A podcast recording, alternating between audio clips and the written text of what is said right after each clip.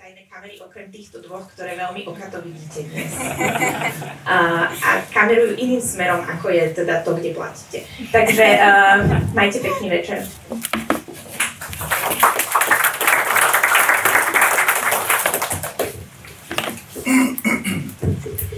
Dobrý večer. Ja si vás dovolím privítať teda na uh, diskusii, ktorá bude mať dohromady uh, dúfam, plánovaných, uh, plánované dve hodiny. Uh, plánované na dve hodiny, čo je pomerne veľa aj v tomto teple, uh, preto, lebo by sme radi v závere, v záverečnej pol hodine dali priestor aj na otázky a nejakú interakciu, aby ste nezaspali a prípadne ľudia, ktorí pozerajú live stream, tak aby neprepli inám. Uh, dôležité v tejto chvíli je teda, že sme sa stretli k téme Bieloruska, ktoré mojej skúsenosti z ostatných dní a týždňov je uh, pre väčšinu ľudí na Slovensku veľkou neznámou. Hoci to vyzerá zvláštne, ale o Ukrajine, o Moldavsku, x ďalších krajinách vieme toho pomerne veľa, ale Bielorusko je, je nám neznáme. Veľmi málo ľudí tu z mojej skúsenosti pozná ukra- uh, bieloruských politikov uh, a jediné to meno, ktoré im rezonuje, je Alexander Lukašenko. A diskusia sa volá rôzne, mám ju už asi v štyroch verziách. Ja by som ju nazval, že Bielorusko včera, dnes a zajtra. A kto sa v tom trošku vyzná, tak, tak pochopí, že to je aj vtipné, ale takých nás je tu málo. Takže dovolte, aby som predstavil Alenu Kucko, E, z organizácie Globsec, ktorá bude hovoriť po rusky a bude uh, ju tlmočiť Diana Švedová, píše sa SH. Diana Švedová, uh, potom vítam europoslanca uh, Vlada Bilčíka, dovolím si privítať aj, aj Alexa Kazarského, ale skús mi, prosím, Kažarského, tak už mám aj bieloruskú výslovnosť. A uh, Ivana Godárskeho z organizácie MEMO 98. Toto zloženie považujem za takmer ideálne, pretože uh, ide o ľudí z často veľmi odlišných úhlov pohľadu na tú istú problematiku. Môže to byť veľmi obohacujúce, takže uh, pustíme sa do toho a dovolím si teda veľmi staromodne uh, začať u pani, pani Aleny. A síce, do akej miery je vám známy príbeh 89. v Československu, či vidíte nejaké paralely medzi tým vývojom e, u nás vtedy a dnešným vývojom v Bielorusku, čím sa líši, čím je podobný a odtiaľ to by sme sa takto zo široka odrazili. E, pôvodne som chcel porovnávať Ukrajinu s Bieloruskom, ale myslím si, že vzhľadom na to, že tu prevažne teda sedia Slováci, tak ten príbeh sa ich asi bude týkať viac a lepšie mu budú rozumieť. Ďakujem všetci, e, že ste tu. My to, mi to veľmi ľúto, že budem hovoriť po rusky. E, tá téma je pre mňa veľmi citlivá a nechcem, aby niečo zle povedalo, aby niečo bolo zle pochopené. Tak bude Diana prekladať. А, все, или стар, э, вы начали говорить, что старомодно начнется женщина. На самом деле это не старомодно, это в тренде абсолютно. No, začali ste hovoriť, že to je staromodné, že začne uh, žena, ale, uh, ale chcela povedať, že to vôbec nie je staromodné, to je super, to je v trende. А я объясню почему, особенно на примере Беларуси. Я даже оделась a vysvetlím prečo, ospravedlňujem sa na, aj na príklade Bieloruska. A Alena sa aj obliekla tak symbolicky. Потому что сейчас, если вы посмотрите, что происходит в Беларуси, то увидите много женщин, одетых в белое и с белыми цветами, просто гуляющими по улице. Sa pozrite na Bielorusko, tak uvidíte veľa, veľa žien, ktoré sú oblečené uh, do bielých šiat, biele oblečenie majú a majú aj nejaké biele doplnky vo vlasoch a to je taký symbol. А, и, кстати, вот у нас э, главная кандидат в президентских выборах была женщина, но их было три, потому что этой женщине помогали еще две очень крутые женщины.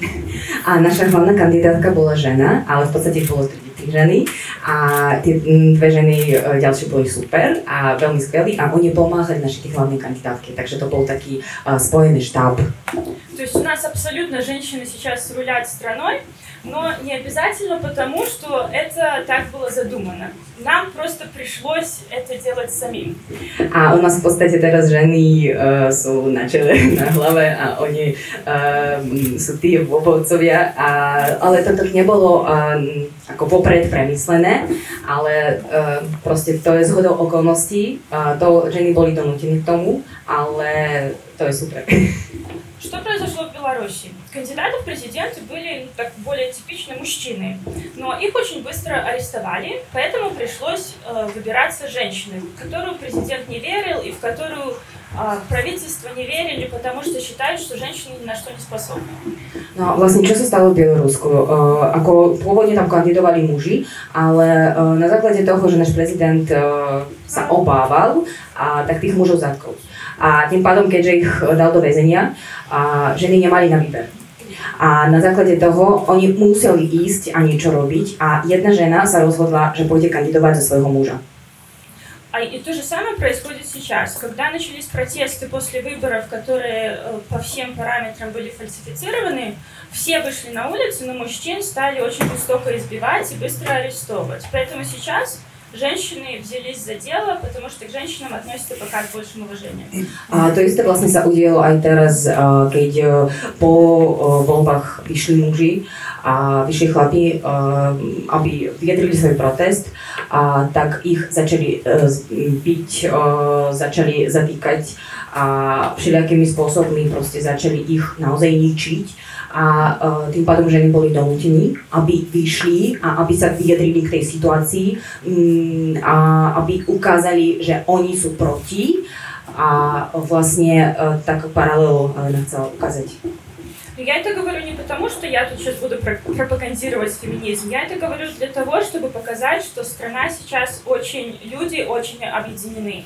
Это не какая-то специфическая группа населения протестует, хотя там обычно говорят, это, ой, это президент говорит, что это безработные, а, хулиганы, которые повыходили на улицы. Действительно, люди, которые сейчас на улицах, абсолютно со всех слоев общества. Женщины, мужчины, старые, молодые. A, ale len chcela povedať, že um, vlastne to všetko, uh, čo sa teraz deje v krajine, to není um, nejaké, um, nejaké protesty, ktoré majú zámerom uh, um, okradnúť štát, zničiť, uh, zničiť uh, majetok štátu. Uh, to teraz nejde o nejaké ničivé protesty, uh, ktoré majú zámerom uh, urobiť niečo naozaj, nejakú újmu, a niekomu spôsobovať zle. Naopak, to je skôr a, taká mierna a, je protest proti tomu, že e, okradli, okradli o, o mienku, okradli o názor. A teraz e, tie ženy, ktoré vyšli, a oni sa tým spôsobom chcú vyjadriť, že v podstate a, oni chcú iba mier, chcú pokoj a chcú, aby im dali pokoj a chcú e, zastaviť to násilie a proste chcú, aby oni mali to právo vyjadriť sa. И вот, вот это, на самом деле, первая параллель, которую я хочу провести со Словакией. Как было в 89 году, это не был протест какой-то одной группы населения, это было действительно всенародное чувство, и люди не делились на каких-то с- группы людей, но это действительно было всеобщее движение.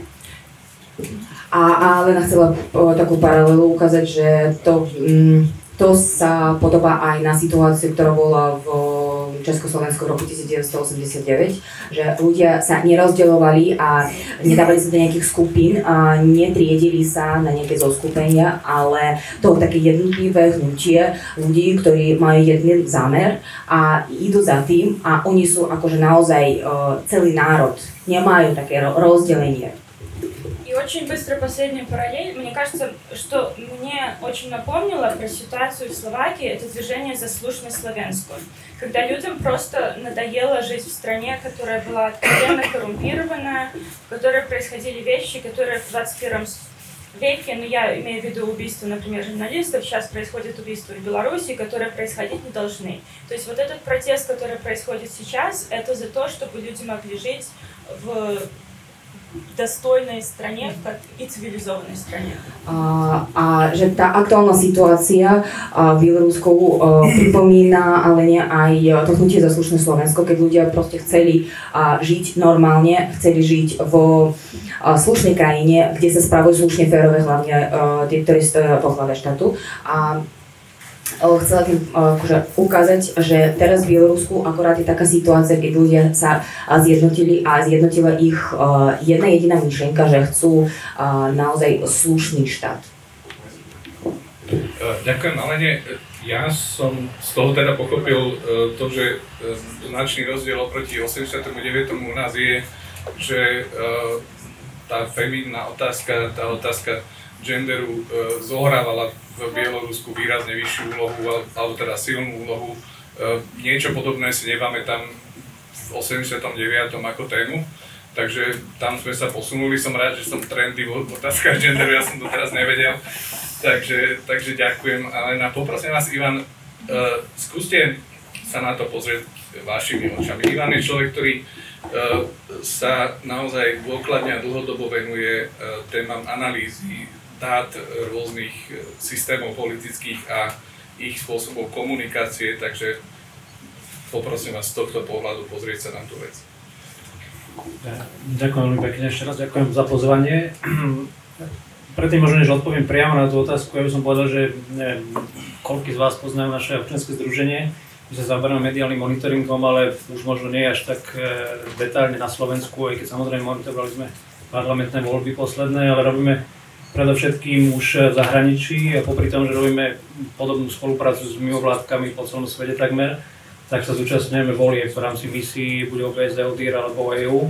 Dokopy sme boli v keď to rátali nedávno, viac ako 120 misiách pozorovateľských po celom svete. E, neviem, či viete, oni majú tak ako keby rozdelené teritoria, EU pozoruje Afriku a Ameriku, zatiaľ čo OBSD monitoruje 57 krajín, ktoré sú členskými krajinami OBZ, čo je predovšetkým bývalý sovietský zväz Balkán a potom USA, USA Kanada z tých mimo Mongolsko a mimo európskych krajín.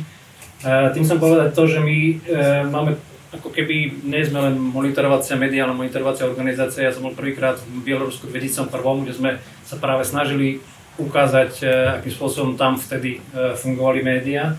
Ale samozrejme sa snažíme vnímať aj širší kontext toho celého. E, neviem, neviem ako celkom uchopiť túto tému, tak, tak nejak skrátkovito, nechcem hovoriť dlho. E, je z toho všetkého, čo vlastne, e, ako máme skúsenosť z rôznych krajín, tak vyzerá, že ten proces naozaj celkom jednoznačne nesplnil žiadne demokratické kritéria, pretože to často sa zužuje na, na volebný deň, čo je svojím spôsobom veľký problém aj z hľadiska ako keby štandardných politikov. Možno často vidíte, že sú nejaké volebné pozorovateľské misie alebo aj politici, to sme mali nedávno kauzu súčasného ministra e, zdravotníctva, ktorý pozoroval voľby v Rusku, ako keby nevedel, v akej delegácii sa ocitol a samozrejme tá krajina, ak nie je úplne e, nastavená na demokratické fungovanie, tak, tak to zneužije vo svoj prospech. E, a, a, a nie je to o volebnom dni, často sa to, to takto vníma naozaj, že volebný deň často funguje ako keby bezproblémovo nie je tam žiaden škandál, nič sa nedieje, nikto nikoho nestrieľa, nikto nikoho nikam nevyhazuje, nie je tam násilie, to znamená, máte pocit, že tie voľby predsa prebehli eh, v poriadku a o, čom, o akých problémoch môžete hovoriť. Toto je bohužiaľ problém krajín, ako sú práve Bielorusko, Rusko, Azerbajdžan, tam bohužiaľ tá situácia je tak povedať upludnená predtým a v ten volebný deň sa naozaj veľmi málo dá vidieť. Keby eh, keď naozaj sa robí dostatočné pozorovanie, tak aj v tých volebných miestnostiach nájdete veľké problémy, je nehovoriac o priamu falzifikácii tých výsledkov. E, ale to, čo tým chcem povedať, je, že v konečnom dôsledku veľmi závaží ten, ten proces, ktorý smeruje k tomu volebnému dňu. To znamená, tu keď sa na to pozrieme tou optikou, tak to vyzerá, že tie voleb, volebný deň prebehol ako keby v poriadku, nič sa nedieje, prečo celý svet vlastne hovorí, že, že, že tie voľby sú zmanipulované. No práve preto, že keď sa pozriete práve na ten proces, tak eh, všetko, čo k tomu volebnému dňu smerovalo, tak eh, nefungovalo tak, ako malo fungovať. Eh, ústava garantuje ľuďom Bieloruska všetky základné práva, tak ako ústava socialistického Československa a Sovietskeho zväzu garantovala všetky ľudské práva, ale druhá vec je, akým spôsobom sú tie ľudské práva implementované a naozaj dodržiavané. Traja najdôležitejší kandidáti neboli pripustení do, do volebného zápasu. To samo o sebe hovorí o tom, že že niečo nie je v poriadku. Bielorusko má pomerne zvláštny inštitút, nie je to jediná krajina, ktorá má ten inštitút, ale Bielorusko mám pocit, že naozaj využívaný a už by som teraz povedal, že pomerne dramaticky zneužívaný inštitút e, ako keby skorého hlasovania. Tam sa hlasuje 5 dní pred tým dňom volieb. Keď som si pozeral tie štatistiky, lebo to predtým boli prezidentské voľby 2010, 15, teraz 20, tak v 2010 sa menej ako 30% zúčastnilo tohto skorého hlasovania, potom to bolo 36 a teraz to bolo 42%. Pritom, keď volebná účasť bola 84, to znamená, že polovica ľudí eh, hodila svoj hlas, teda k tomu sa ešte vrátim, počas tých 5 dní, ktoré ako keby vôbec neboli sledované. Pretože tam funguje, možno sa ešte k tomu dostaneme, domáca pozorovateľská organizácia, ktorá ale e, nemohla vykonávať svoju prácu normálne. To znamená, to návonok tiež vyzerá, že ale pozrite sa, tam je domáca pozorovateľská organizácia, ona nehovorí o nejakých konkrétnych konkrétnostiach do takej miery, aby naozaj ako keby ovplyvnili tú, tie voľby, ale to zase často treba sa na to pozrieť nad, pod ten povrch, e, keď tá pozorovateľská organizácia nemá šancu pozorovať tie voľby tak e, normálne, tak e, ťažko nemôžete očakávať, že, že naozaj príde s, nejakou, s, nejakou, s nejakými konkrétnymi dôkazmi. Napriek tomu tá Viasna, lebo hovorím o Viasne, tá prišla s mnohými dôkazmi. Druhá vec, ktorú si treba uvedomiť, je, že to OBZ ODIR, čo je vlastne jediná medzinárodná organizácia, ktorá naozaj pozoruje voľby a je naozaj kredibilná. E, všetky správy sú verejne dostupné, kľudne si ich môžete pozrieť nielen ohľadom Bieloruska, ale všetkých tých 57 krajín. E, tak tá nebola pozvaná do krajiny, e, nebola tam tým pádom, čo sa stalo prvýkrát po 20 rokoch. Často počujete, že nebola tam a prečo, prečo tam nebola, pretože ono to funguje tak, že na základe, volá sa to, že Kopenhagenský dokument z 90. vtedy ešte sa tá organizácia nevolala OBS, ale trochu inak, ale to je, to je zase technický detail všetky tie členské krajiny, to znamená tých 57, keď sa u nich konajú voľby, majú povinnosť pozvať pozorovateľov. A oni ich často, teda vždy, takmer, chcel by som povedať, takmer vždy naozaj pozvú a tie krajiny, ktoré majú chuť nejakým spôsobom robiť obštrukcie, tak to neurobia tak, že nepozvú. Oni ich pozývajú na úplne posledný moment, prípadne im sa snažia limitovať ten rozsah, akým spôsobom môžu limitovať, akým spôsobom môžu pozorovať. To znamená, že ich pozvú povedzme na posledný týždeň, ale nemajú prístup všetkým, všetkým okolnostiam. To znamená, tam e, tá organizácia naozaj musí zvážiť, či má zmysel do takej krajiny v tak, pri takých podmienkach ísť. Práve preto teraz do Bieloruska odír nešiel. To sa stalo napríklad v Azerbajžane nedávno, pretože naozaj tie podmienky neboli neboli plnohodnotné, aby dokázali spozor- pozorovať tie voľby. Pretože my keď sme v tej krajine, ja som bol súčasťou tej misie tiež asi viac, ako 30 krát, tak naozaj my sa stretávame so všetkými účastníkmi toho volebného procesu, s kandidátmi, s ich štábom, s ľuďmi, s novinármi, so šéfmi televízie, s, novi- s, s ľuďmi z, z biznisu. To znamená, aby sme naozaj zmapovali tento celé prostredie a dokázali to adekvátne, adekvátne zhodnotiť. Tá misia je tam vždy 6 až 8 týždňov práve preto, aby videla, ako ten proces beží. A, to nie je, a, a, a ten, ten final assessment nie je o tom, že my si myslíme, že sa nám to páči alebo nepáči. Ona sa to vlastne vždy hodnotí, akým spôsobom tá, ten proces korešponduje s domácou legislatívou, ale predovšetkým s medzinárodnými štandardmi. To znamená, to je jasný ako keby benchmark, keď použijem to anglické slovo, alebo tá referencia, voči ktorej sa vždy tá misia e, vymedzuje. To znamená, z tohto pohľadu misia tam nebola, E, kandidáti, tí, tí najdôležitejší neboli pripustení, médiá, môžeme sa k tomu zase dostať, lebo to bola naša parketa, ale e, to je až neuveriteľné, že v 21. storočí sa médiá dokážu takýmto spôsobom ako keby zmanipulovať. My sme robili prvú takú podobnú misiu, naša, naša mimovládka v 2000 roku v Jugoslavii bývalej, a to, to mi naozaj pripomínalo toho Miloševiča vtedy, pretože teraz počas celej kampane, to znamená, my sme monitorovali, kampaň bežala asi 4 týždne, my sme robili 3, 3 týždne niečo, aby sme to stihli pred voľbami tak Lukašenko v hlavnej spravodajskej televí- relácii tej televízie, čo je stále najdôležitejší politický e, zdroj informácií, samozrejme už nie pre mladých, ale, ale predovšetkým pre tých starších a e, podľa prieskumu je to stále najdôležitejší zdroj, tak Lukašenko tam mal 97% e, z toho politicky relevantného spravodajstva a o tých štyroch ďalších kandidátoch tam nebola ani zmienka. Čo, čo, čo vám príde, že to ani z sci-fi sa nedá vymyslieť takéto. A tam to bola realita, bohužiaľ v tej kampani predtým, teda v tej čase predtým, my sme monitorovali ďalej 6 týždňov predtým od apríla, a tam to bolo veľmi podobné. Tam mal 94% a tí ďalší kandidáti, alebo teda nominanti, boli zmienovaní, ale iba negatívne. To znamená, tam, tam, tam to ani nebolo, že sa snažili o niečo, tam to bolo ako naozaj čierno-biele. E, posledné, a tým skončím, je aj, aj, aj tá kampaň, keď už bežala, tak počas tých protestov, respektíve počas tých zhromaždení, často tí ľudia naozaj boli napadení. To, čo vidíte teraz, možno to bolo v miernejšom, ale, ale vlastne sa to dialo už predtým. ľudia boli zatýkaní už počas e, normálnych e, klasických zhromaždení. A, a to je ďalší znak toho, že jednoducho tá, tá, tá kampaň nebežala ako, ako malá a e, jednoducho e, nevykazovala žiadne známky naozaj demokratického procesu.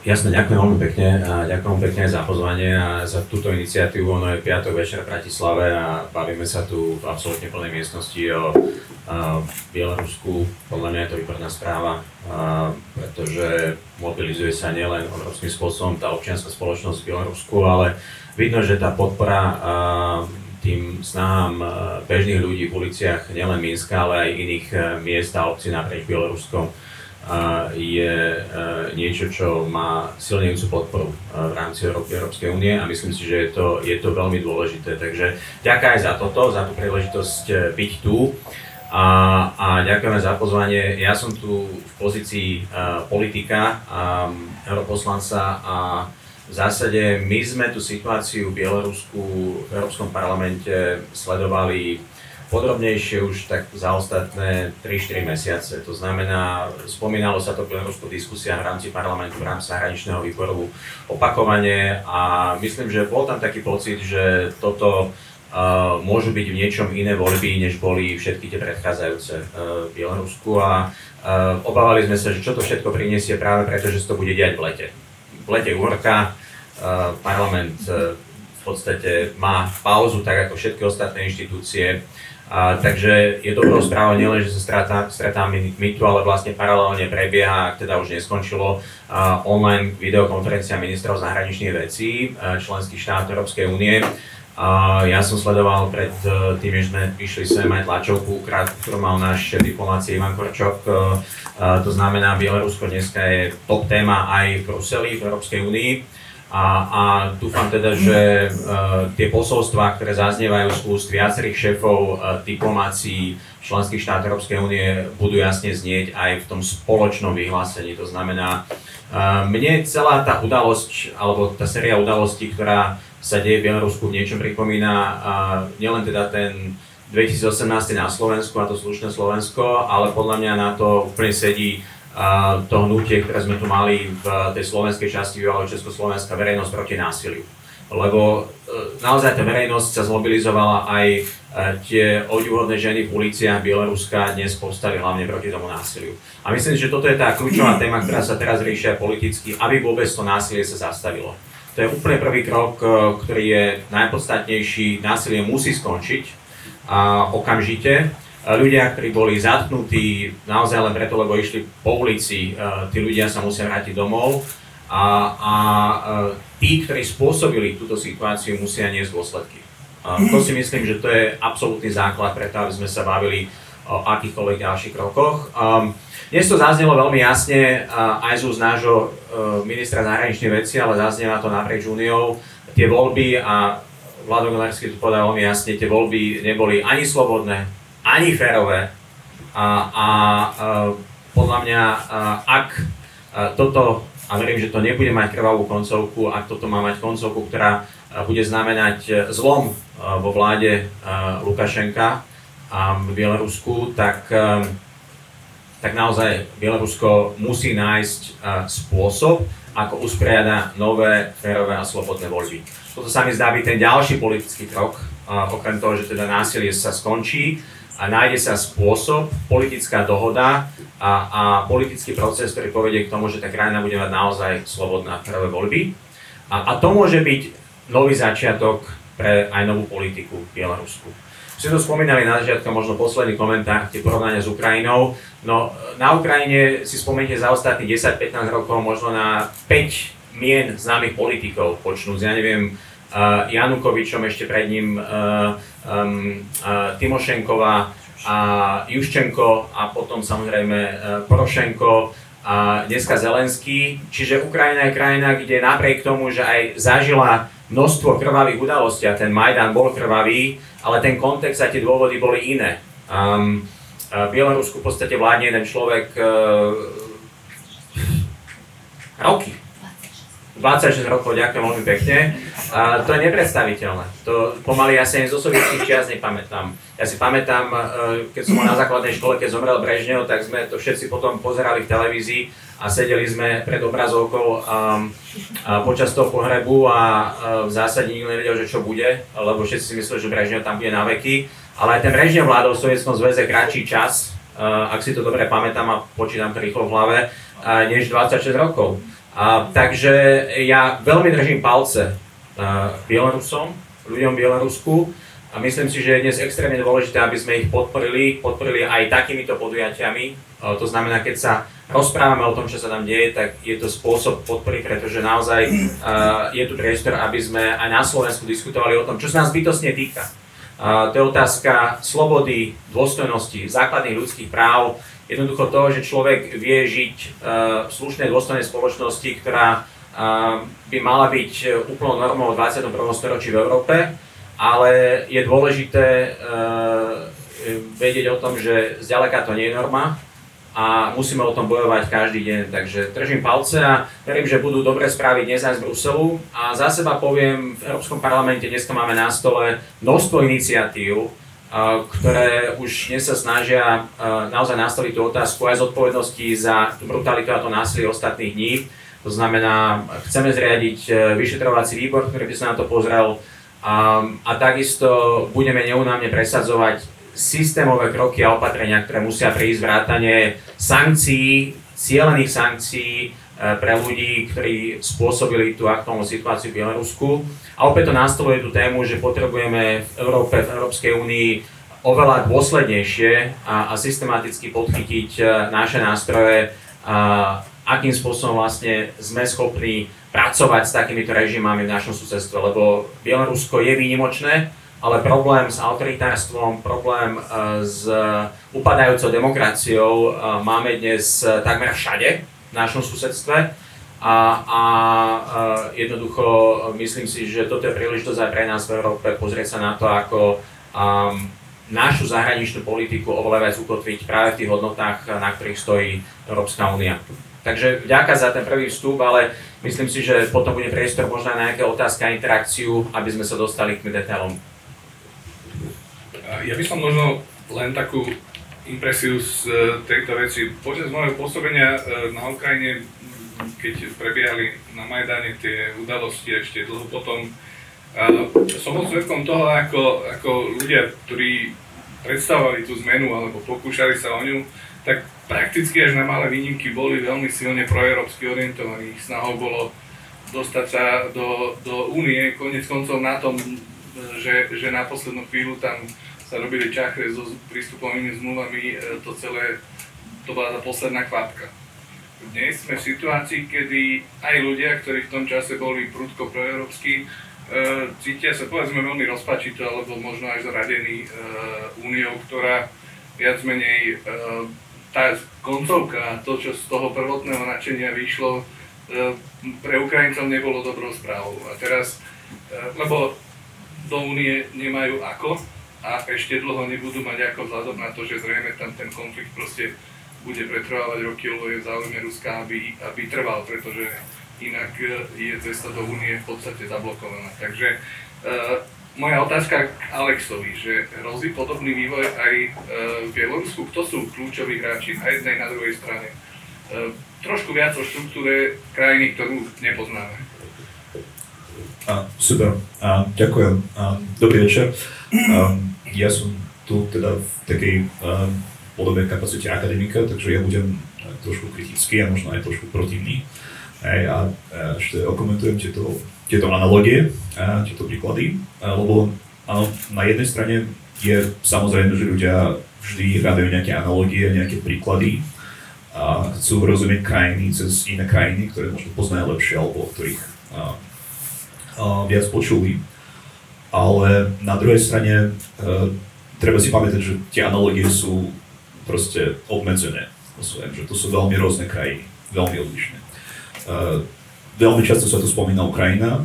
Uh, na Facebooku, na mojom Facebooku teda, teda teraz prebieha diskusia aktuálne o tom, že aké porovnanie je korektnejšie Ukrajina alebo Arménsko, a s čím sa dá porovnávať to Bielorusko. ale tá situácia môže byť dosť iná. Hej. Uh, aj v tom, čo sa týka porovnania povedzme Bieloruska s Ukrajinou, ktorá má úplne inú politickú kultúru, iné inštitúcie, inú históriu, a inú geografiu a teda a teda. Čiže niekedy uh, sú tie analogie, môžu byť takou pasou, hej, a, ktorú, ktorá vám zabraní vidieť niektoré veci. Aj čo sa týka analogií s rokom um, 89, no um, takto by som to okomentoval ešte. Pamätajme, že bol nielen rok 89, ale rok 68. Hej? A že po roku 68 existovalo niečo ako doktrína Brežneva. To sa takto neformálne volalo. A doktrína Brežneva spočívalo v tom, že ak nejaký socialistický uh, štát sa odkloní od, tej, od toho modelu socializmu, ktorý je schválený Moskvou, tak Moskva potom už nebude rešpektovať jeho suverenitu, zvrchovanosť. No a to je niečo, čo sa uh, Michail Gorbačov vzdal. Povedal, že my nejdeme zasahovať do uh, našich bratských socialistických štátov, krajín vo východnej Európe, v stredovýchodnej Európe. Až potom nastal rok 89. A momentálne máme, máme situáciu, ktorá je niečo podobná v Bielorusku, aj keď samozrejme ten režim, ktorý vybudoval Lukašenko za 26 rokov, sa nedá pomenovať odporne totalitný režim. Je to autoritarizmus, nie je to totalita, aká bola za čas Československa, povedzme. Je to niečo podobné, ale je to aj iné tým, že tá tzv. doktrína Brežneva pre dnešné Rusko, pre dnešný Kreml stále platí nie je niekde napísaná, ale je v ich hlavách a je funkčná doteraz pre nich. A, čo sa týka druhej otázky, a, čo to je za krajina, a, čo sú to za ľudia a, na jednej na druhej strane. A, myslím, že a, to je otázka, na ktorú by som odpovedal inak a, ešte pred týždňom alebo problematičné. Lebo všetci sme žili v tom, že Bielorusi sú národom, ktorý teda národom nie je.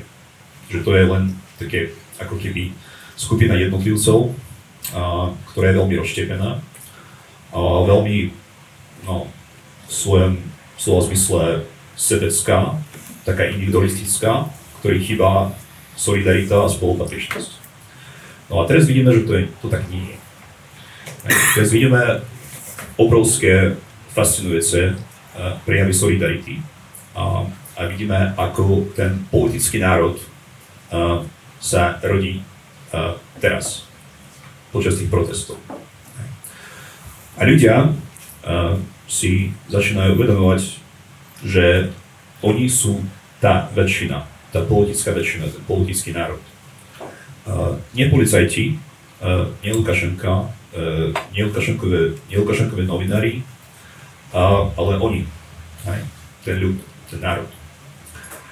A to sme nevideli ešte pred týždňom. Čiže to sú také doslova historické udalosti. A čo z tej druhej strany? A niekto sa pýtal, že kto sú tí, tí policajti. Ne? A to bola tá otázka, že čo, čo, sú, čo sú to za, za ľudia, čo vlastne zbíja, teda bijú a, a zabíjajú a, tých a, protestujúcich. No, um, kolujú všelijaké konšpiračné teórie, a, ktoré ale používa na svoj vlastný spôsob aj, aj bieloruská vláda, o to, že to, to sú ruskí policajti, že to sú Rusi, ktorí došli z Moskvy, tam sú aj iní Rusi, ktorí sú tam na to, aby destabilizovali tú situáciu. čiže záver z tej oficiálnej strany je taký, že treba, treba prestať protestovať, lebo to ohrozuje tú suverenitu, lebo zase doktrína Brežneva a, a príde Putina a, a ten nastolí svoj vlastný poriadok. Um, pochybujem, že by to boli Rusi, a, tí policajti. Možno niečo neviem, ale uh, bohužiaľ tá smutná pravda je taká, že Bielorusov bijú a zabíjajú Bielorusi. Hej. To sú špeciálne, špe- špeciálne jednotky, a, ktoré dlhé roky boli cvičené na tú jednu vec. Na to, aby mohli maximálne brutálne potlačať tie protesty. Ak treba aj zabíjať. Čo sa vlastne už stalo. Už máme zo pár smrti. No. A, ale samozrejme, a, ten režim není len o tých policajtoch. A, tam sú aj vzdelaní, a, inteligentní ľudia, a, ktorí už veľmi dávno možno chceli pokročiť nejakému modernejšiemu politickému usporiadaniu, založiť nejakú svoju stranu, aby mohli robiť ten svoj politický biznes, ale nejakými európskyjšími, sme to takto spôsobí. Len tu ide o to, že na rozdiel od Ukrajiny, tá krajina je veľmi homogénna um, a ten režim je veľmi monolitný. On je postavený na jednom človekovi. A aj tí, možno takí potenciálni reformátori, hej, možno aj západníci, čo ľudia, čo by sa skôr priklonili k tej spolupráci, spolupráci uh, s Európskou úniou vo vnútri toho režimu, nemajú na výber. Oni musia buď demonstrovať tú lojalitu, alebo, alebo jednoducho pôjde do väzenia, alebo, alebo horšie. Hej. Um, čiže um, zle spraví. Um, nevieme si predstaviť, ako bude vyzerať Bielorusko, keď ten režim, ktorý je postavený na vláde jednoho človeka, padne. A skôr či neskôr to, to sa to stane. Tu sa dostávam teda k poslednej pointe. Um, ja som tak veľmi hnusne kritizoval tie analogie, ale uh, predsa uznávam, že istá analogia uh, je a je potrebná.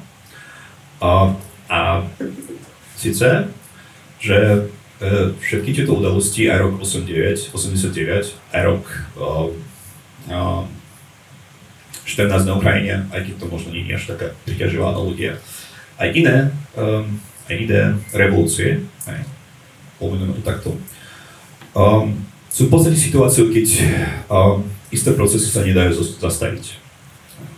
Len vláda to možno nechápe, ale tie procesy zastaviť nedajú.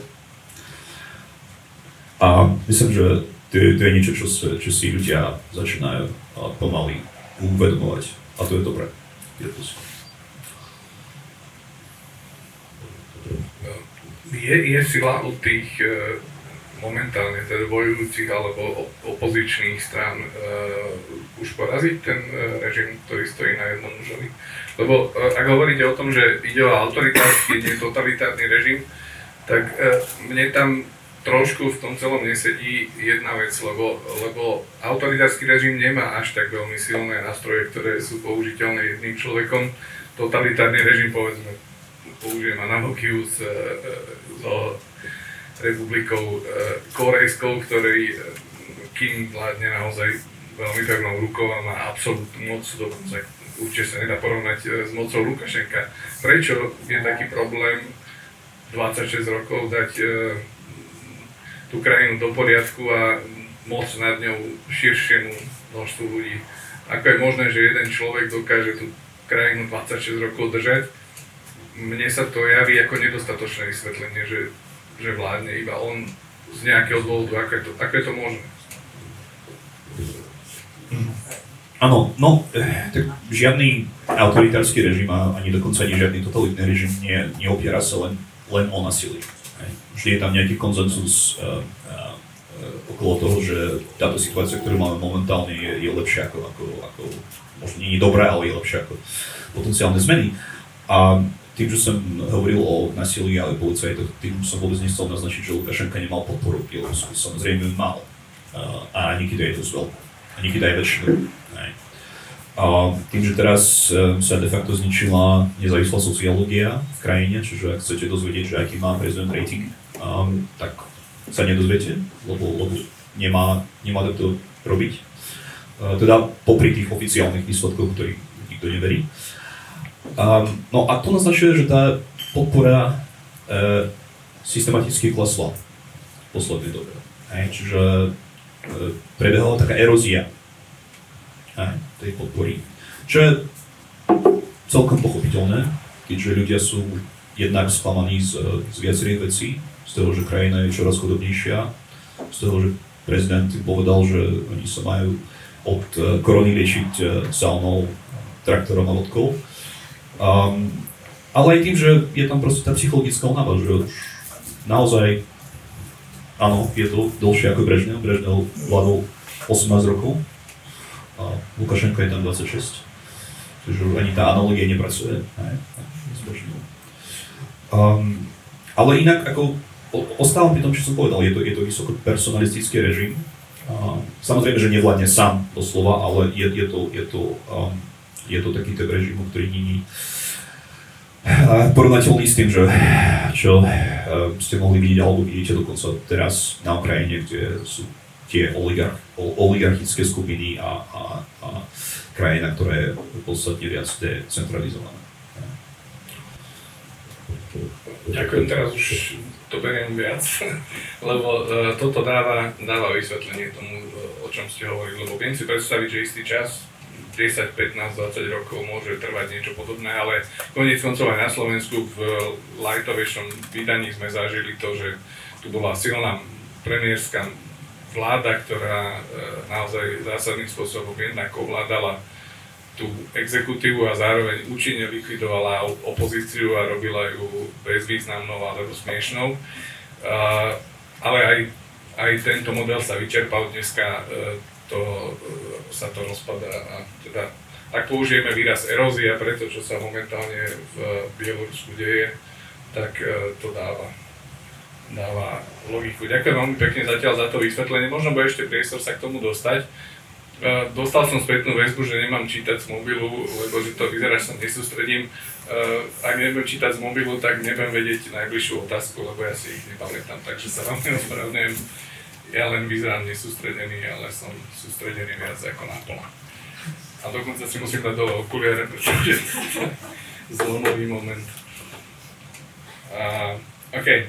Uh, ešte jednu krátku otázku, naozaj by som poprosil každého jednou vetou. E, Voľby, tak ako sa dneska teda v tomto čase uskutočnili na e, Bielorusku, sú alebo nie sú platné, legitímne. E, Aj výsledky možno alebo nemôžno brať aspoň druhá vážne. Pre každého jednou vetou poprosím. Tak eh, všetko nasvedčuje tomu, že, že, že tie voľby boli sfalš, sfalš, eh, sfalšované, to slovo slovenské, ako nám pekne. E, vážne ich nemôžno brať a to o tom celkom jednoznačne nasvedčuje tie tisíce ľudí v uliciach. To znamená, ako tá základná logika jednoducho nepustí, ak máte ako prezident deklarujú, deklarujú že máte podporu 80% voličstva a potom teraz uvidíte 10 tisíce ľudí v mestách, ktoré nám hovoria, že je to hamba a že je to proste fraška, tak niečo jednoducho nesedí. E, to znamená, z toho pohľadu samozrejme tie voľby neprebehli ako mali, mali a ja, ja si myslím, možno nie je to jedno veto, ale ešte by som dodal k tomu, on podľa mňa, Lukašenka úplne podcenil tú situáciu. On je podľa mňa prekvapený, čo sa stalo a preto na to nie je pripravený. On jednoducho rátal s klasickým mužským osadenstvom ako, ako protivníkmi a tých potlačil, plánoval ich potlačiť silou, ale tá znúdecnosť, že Svetlana Cichanovská vlastne nahradila svojho manžela, vlastne do, postavila ho do svetla, ktorému nevedel on čeliť. On sa ukázal ako keby naozaj holý v tom, že vlastne on má za sebou tú brutálnu silu, ale tu použiť voči žene je jednoducho neadekvátne. S tou ženou sa tým pádom e, vie identifikovať iná časť národa. E, ona pôsobila navyše v kampani naozaj autenticky, to znamená presvedčila možno ďalšiu časť národa. On úplne podcenil silu sociálnych médií. On sa myslí, že tá, tá spoločnosť naozaj sleduje časť reality, ktorú on ukazuje. E, ale tá spoločnosť je už niekde inde. Ona sleduje spolo- tú, ten vývoj v svete cez iné kanály. To znamená, on podľa mňa úplne podcenil tú situáciu a teraz sa mu to vymýka z kontroly a nevie kam, kam sa posunú. To znamená, že tie voľby naozaj hral podľa starých kart, ale my sme v 21. storočí a tie karty sú už dávno, dávno zošúchané. Ďakujem za novú definíciu výrazu jednou vetou. Poprosím. Да, одним предложением нет. И самое интересное, что в Беларуси выборы всегда были фальсифицированы, Но в этот раз они еще более фальсифицированы, и даже само население уже это не принимает. Поэтому я, как и Влада, очень жду, что сегодня скажут в Брюсселе, и назовут ли а, Александра Лукашенко президентом из Брюсселя, потому что если назовут, то это будет выглядеть очень странно для населения дома, так точно. Tak e, nie. A v podstate v Bielorusku ani raz neboli naozaj e, voľby nie zmanipulované, nie sfalšované, ale tentokrát oni boli sfalšované až moc. A, ale veľmi, veľmi dychtivo čaká, že čo uh, dnes povedia v Bruseli. Ja, ja pardon, keď môžem len menšiu úpravu. Uh, boli, ale to boli tie prvé voľby, v ktorých vyhral Lukašenka. Presne, presne. V roku tak. 94. Takže jedné voľby máme. Tie prvé. Prvé 24 posledné boli voľby. ale tak, a, a, ale nám veľmi čaká na to, čo povedia dnes Bruseli a že či uznajú toho prezidenta za legitímneho, či uznajú vôbec jeho ako prezidenta krajiny, alebo či neuznajú. A samozrejme, že sa teší, že, že to nespravia. Um, jednou vetou, um, ja som voľby v Bielorusku nikdy neuznával, teda okrem tých prvých, a, a sa teším, že sa k tomu názoru pridá viac ľudí teraz.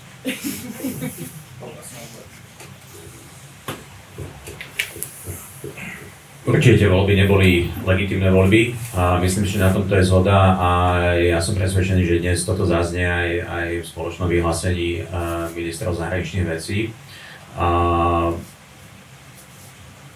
zároveň, aby som trošku podkrel takú tú aj politickú kuchyňu, hneď po tých voľbách eh, v Európarlamente eh, niektorí moji kolegovia navrhovali, že taká tá okamžitá reakcia by mala byť prinútiť Lukašenka, aby vlastne eh, prepočítal tie výsledky a vyhlásil, respektíve aby, aby zodpovedné autority vyhlásili za prezidentku Cichanovskú, ktorá predpokladali eh, viacerí, naozaj dostala väčšinu tých hlasov.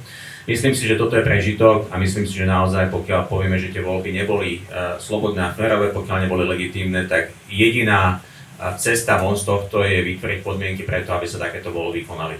Uh, takže uh, toto je tá dlhšia rozvítá veta. Ďakujem. Ďakujem. Uh, položím takú špekulatívnu podotázku, uh, lebo sme tu v podstate každý uh, predstaviteľom niečoho, čo nemôžno nazvať moc. Hej? Uh, z pohľadu uh, rôznych konšpiračných médií alebo osobností alebo osôb na, na tej strane spektra možno povedať, že nereprezentujeme exekutívu nejakým spôsobom okrem jedného politika. A teraz je otázka takáto, že čo spravíme my, čo spraví spoločnosť, čo spravia Bielorusi, ak uh, napríklad OBS alebo Únia alebo ktorýkoľvek významný uh, hráč uh, v priestore uh, nepovie nie a uzná Lukašenka za legitímneho vládcu Bieloruska. Čo to spraví s tretím sektorom? Čo to spraví s obyvateľstvom Bieloruska? a akým spôsobom to ovplyvní dôveru alebo nedôveru Bielorusov v to, že sa za nich, e, použijem ten strašidelný výraz, západ postaví alebo nie. A poprosím vás, lebo to je politická otázka, že čo keď vy ako politik a poslanec parlamentu ste teraz povedali, že je to tak, znie to absolútne jasne, a čo keď o 2, o 3, 4 dní alebo o týždeň e, kľúčové orgány únie to tak trošku zahrajú inak. Ja si myslím, že dnes tie rozhodnutie s karty v rukách uh, majú ľudia v Bielorusku. Uh, to znamená, že tam sa rozhodne to, čo uh, naozaj sa tej krajine udeje. Čaká nás veľmi dôležitý víkend, podľa mňa čaká nás veľmi dôležitý budúci týždeň a, a myslím si, že keď dnes zaznie jasné politické stanovisko z Bruselu, že to bude len dobrá správa pre tých ľudí, ktorí sú dnes už x hodín v uliciach bieloruských miest, a, ale v konečnom dôsledku oni majú v prvom rade budúcnosť svojej krajiny v rukách. Faktom je teraz mocenský, uh, že uh, Lukašenko a jeho režim stále majú moc v rukách. A oni tú moc uh, ľahko nepustia. A nepustia určite zadarmo, to sa ukazuje, čiže to bude veľmi, veľmi tvrdý boj, ktorý sa už dnes odohráva, a ten boj žiaľ stojí aj životy ľudí a je možné, že bude stať ďalšie životy ľudí. To je, to je jednoducho politická realita A, a e, e, dnes ale zdá sa aj z tých dnešných správ, že ten boj pokračuje a že ten režim stráca pôdu pod nohami a že stráca podporu zahraničia a nielen teda toho unijného, aj to treba povedať, pretože tam sú aj ďalší dôležití hráči, Alex ich už naznačil. A, a e, je veľmi dôležité, aby z pohľadu Európy, Európskej únie my sme veľmi jasným spôsobom e, povedali v rámci akých mantinelov my sme ochotní komunikovať s tými, ktorí dnes predstavujú ten režim v tom Bielorusku. A podľa mňa jediný mantinel, ktorý vieme ustať, je baviť sa o tom, akým spôsobom um, ten režim, ktorý dnes je nelegitímny, aby pokračoval moci, a sa bude správať tak, aby e, v krajine prebohol legitímny proces e, novej voľby a legitímny proces výberu e, lídrov, ktorí budú krajinu reprezentovať v budúcnosti. To sa mi zdá byť pre tie najbližšie dni a týždne ten podstatný mantel, na ktorý sme mali trvať. Je strašne dôležité, aby sme v Európskej únii v tomto boli jednotní. Je dôležité, aby sme boli dôslední, to znamená, aby sme prijali aj kroky, ktoré jasne naznačia tomu režimu, že nebudeme s vami vyjednávať, to znamená opätovné zavedenie sankcií. A, a jednoducho my sme v mnohom tú politiku vo k Minsku, k Bielorusku uvoľnili za posledné 4 roky. Veď pred niekoľkými týždňami sme uh, liberalizovali vízový režim s krajinou. Áno, Bielorusi stále musia sa uchádzať o víza, ale schopnosť získať tie víza je dnes oveľa jednoduchšia, ako bola v minulosti. To znamená, my sme spravili v rámci Európskej únie množstvo ústupkov, a, a otvárame sa Bielorusku, bieloruskej spoločnosti a myslím, že mnohí Bielorusi to aj cítia, aj vítajú. A, a ten režim zostal niekde v minulosti.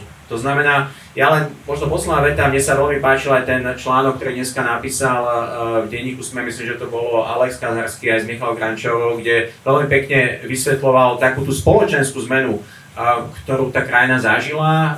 Je to o zmene aj štruktúry spoločnosti, je to o generačnej zmene a, a myslím si, že je to aj o takom tom zobudení sa bieloruskej identity v rámci tej generačnej zmeny a odporúčam to silne do pozornosti uh, ako taký kontext aj k tejto diskusii a, a možno aj pre také pochopenie toho, čo sa nám momentálne deje. Mne to veľmi pomohlo, takže ďakujem.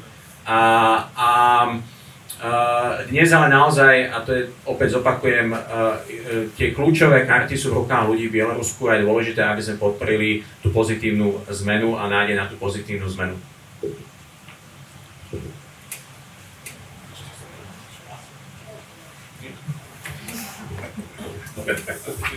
Ďakujem za, za promo článku.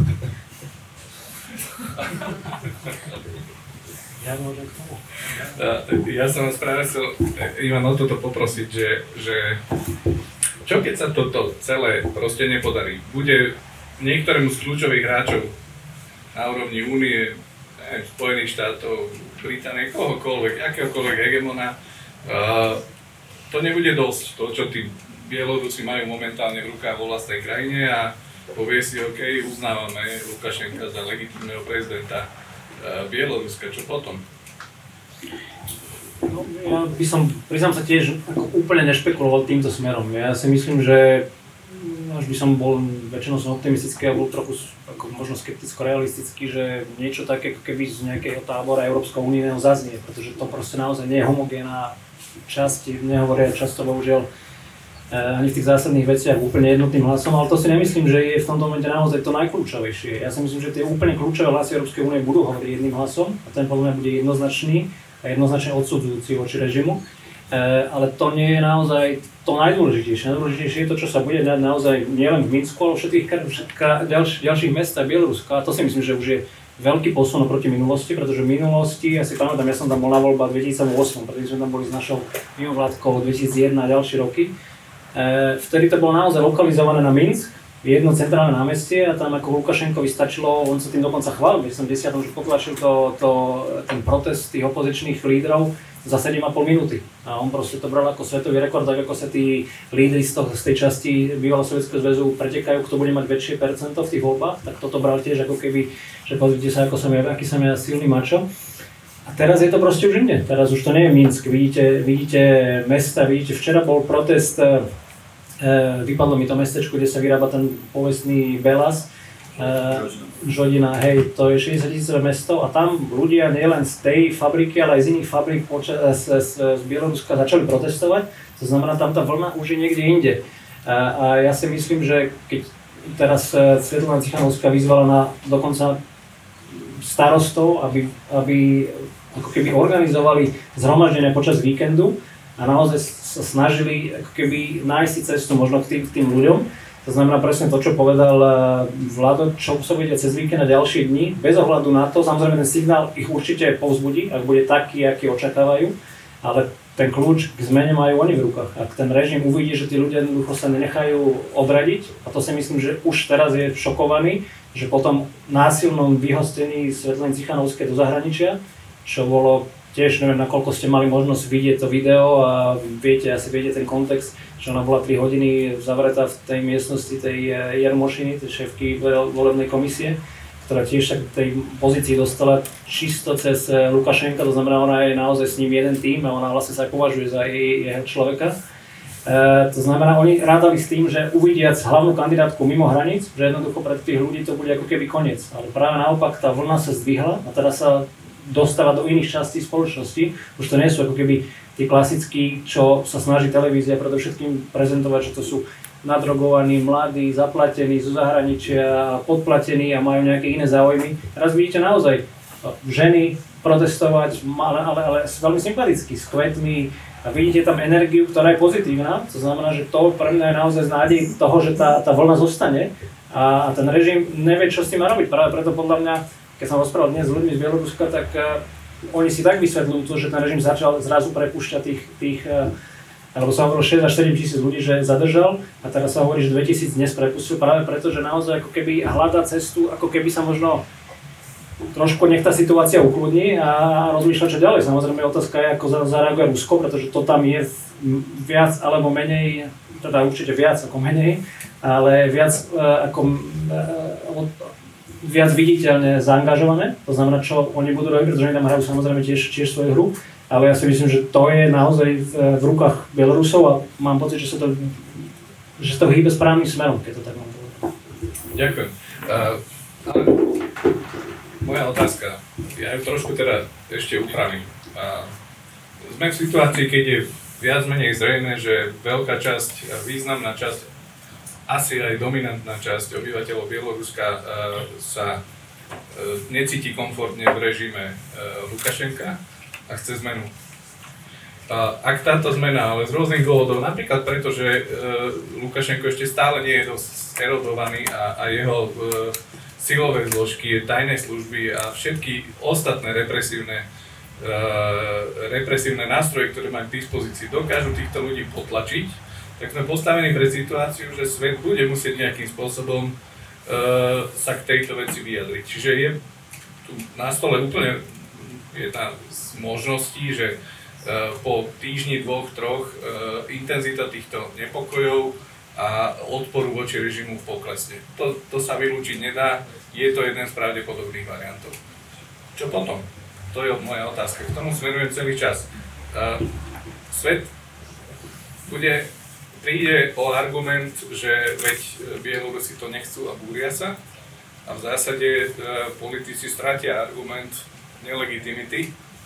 Čo potom, ak sa toto stane? Pretože ja si myslím, že by bolo obrovskou chybou zaoberať sa Bieloruskom len tu a teraz a tou situáciou. Ona sa bude jednak dynamicky meniť a druhák musíme vedieť, kto o mesiac, o pol roka, o rok bude Bielorusku predstavovať moc, byrokraciu, dôchodkový systém a všetko to, čo drží pohromade štát ako taký bez ohľadu na ideológiu a politiku.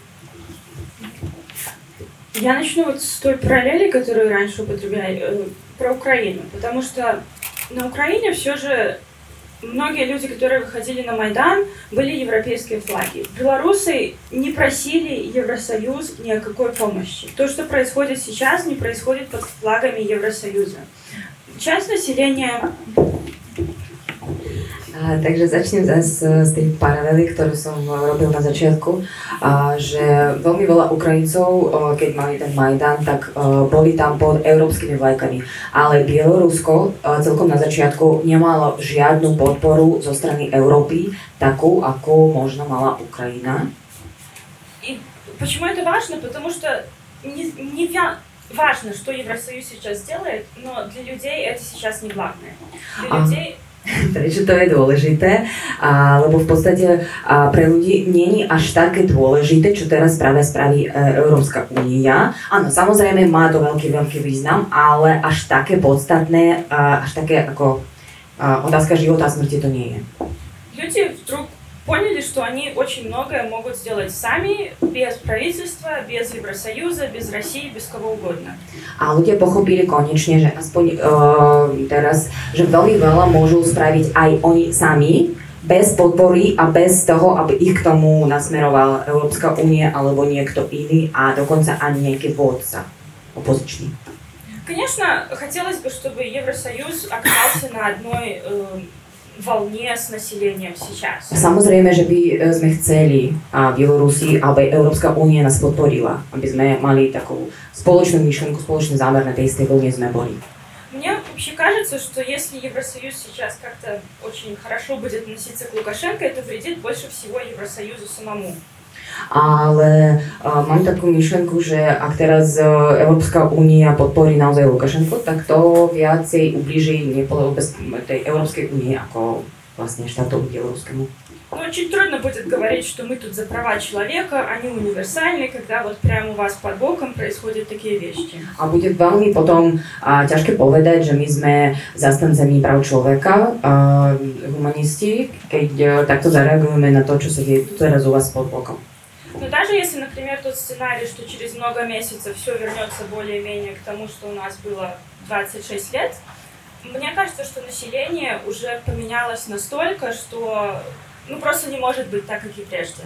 A mám taký pocit, že aj keď sa teraz to a, všetko sa v- ako ne, nevyvíje sa to k o, takému pozitívnemu koncu, že uh, nepríde ten kód oslobodenia od uh, vlády uh, aktuálne fungujúcej, tak a aj tak ja mám ten pocit, že už to nebude také, aké bolo predtým a nikdy.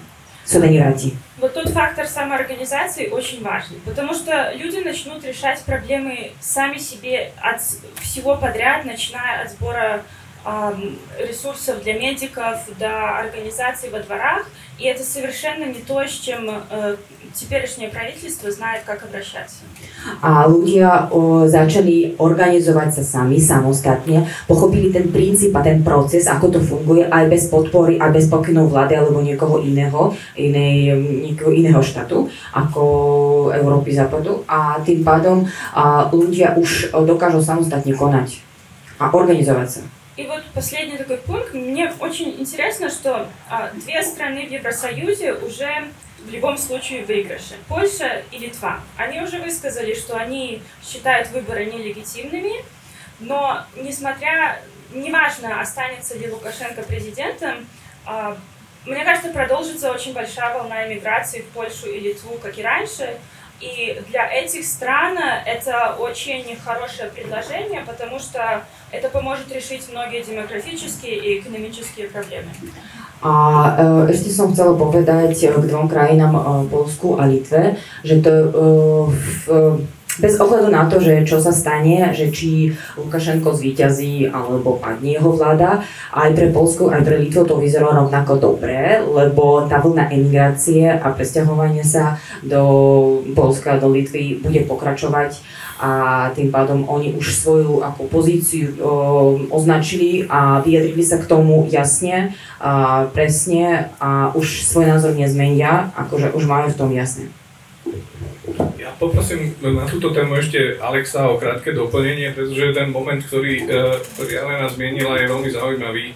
A síce naozaj e, rozdiel, keď nemáte rád tie analogie, tak vám nahrám, e, rozdiel medzi postojom Ukrajincov, samozrejme, keď veľmi generalizujem, a medzi postojom Bielorusov je práve v tomto, že to je problém Unie, nie je náš. hej?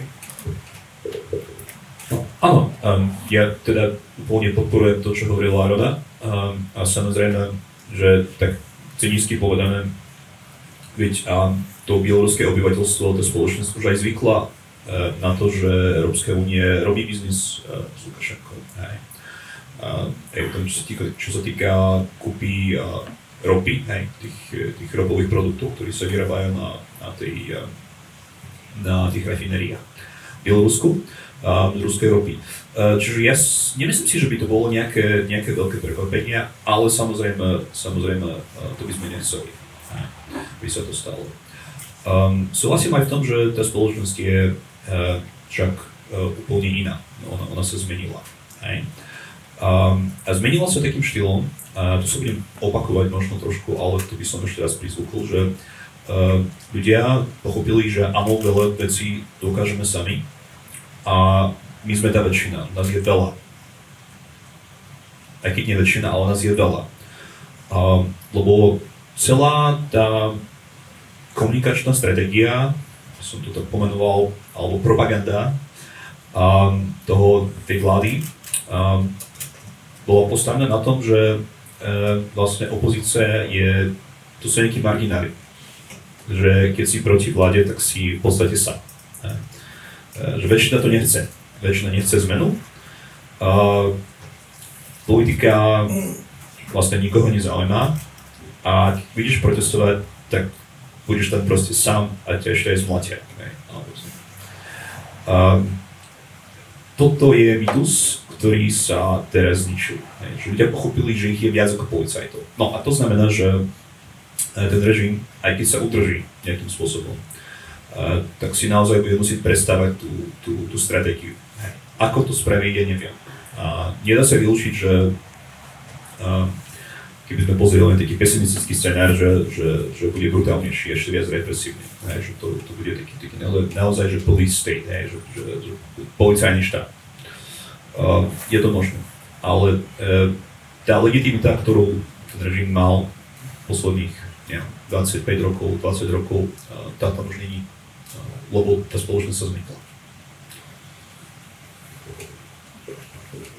Ďakujem veľmi pekne. No, zaznieva tu viacero takých otázok, ktoré podľa mňa uh, idú nad rámec uh, faktov a myslím si, že ten rozdiel medzi politikmi a analytikmi je v tom, že analytici teda kľudne nech si kreslia scenára úlohou politikov malo byť uh, povedať, čo presne chcú ako sa tam chceme dostať. A myslím si, že naša úloha dnes uh, politikov, európskych politikov alebo aj slovenských politikov je veľmi jasne sa postaviť za tie zmeny v tom Bielorusku. Proste ten režim stratil akúkoľvek uh, uh, nielen uh, tú um, verejnú podporu ľudí, ale aj morálnu podporu, aby pokračoval. To znamená, ten režim v tom Bielorusku musí skončiť. To si myslím, že to je politická úloha, na ktorej sa dnes zhodneme absolútne väčšinou naprieč politickými frakciami v Európskom parlamente. Je to niečo, čo veľmi jasne zaznieva medzi riadkami vo vyhláseniach šéfky Európskej komisie, keď ste ju počúvali a, a čítali dnes.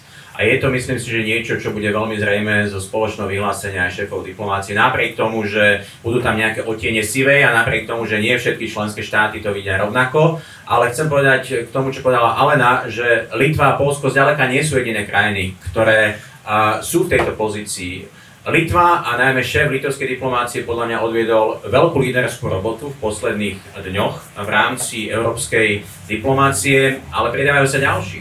Uh, aj to, čo zaznieva, a môžem povedať, že ja som veľmi rád a vďačný za to z úst šéfa našej diplomácie a taká tá otvorenosť aj voči Bielorusom, bieloruským študentom, že áno, sme pripravení, pokiaľ vás uh, jednoducho uh, vyhodia z bieloruskej školy, prijať vás tu na Slovensku. To si myslím, že to sú veľmi dôležité signály, že naozaj sme otvorení tej zmene a sme otvorení sa popasovať s tou zmenou.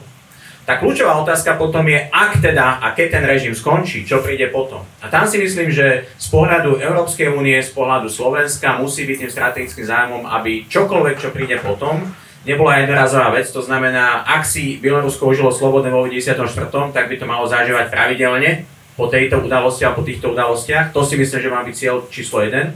A, a po druhé musím pripravený naozaj investovať politicky, ale aj finančne a do toho, aby Bielorusko malo možnosť a, a priestor budovať si všetky tie štruktúry, na ktoré my sme zvyknutí už dnes na Slovensku.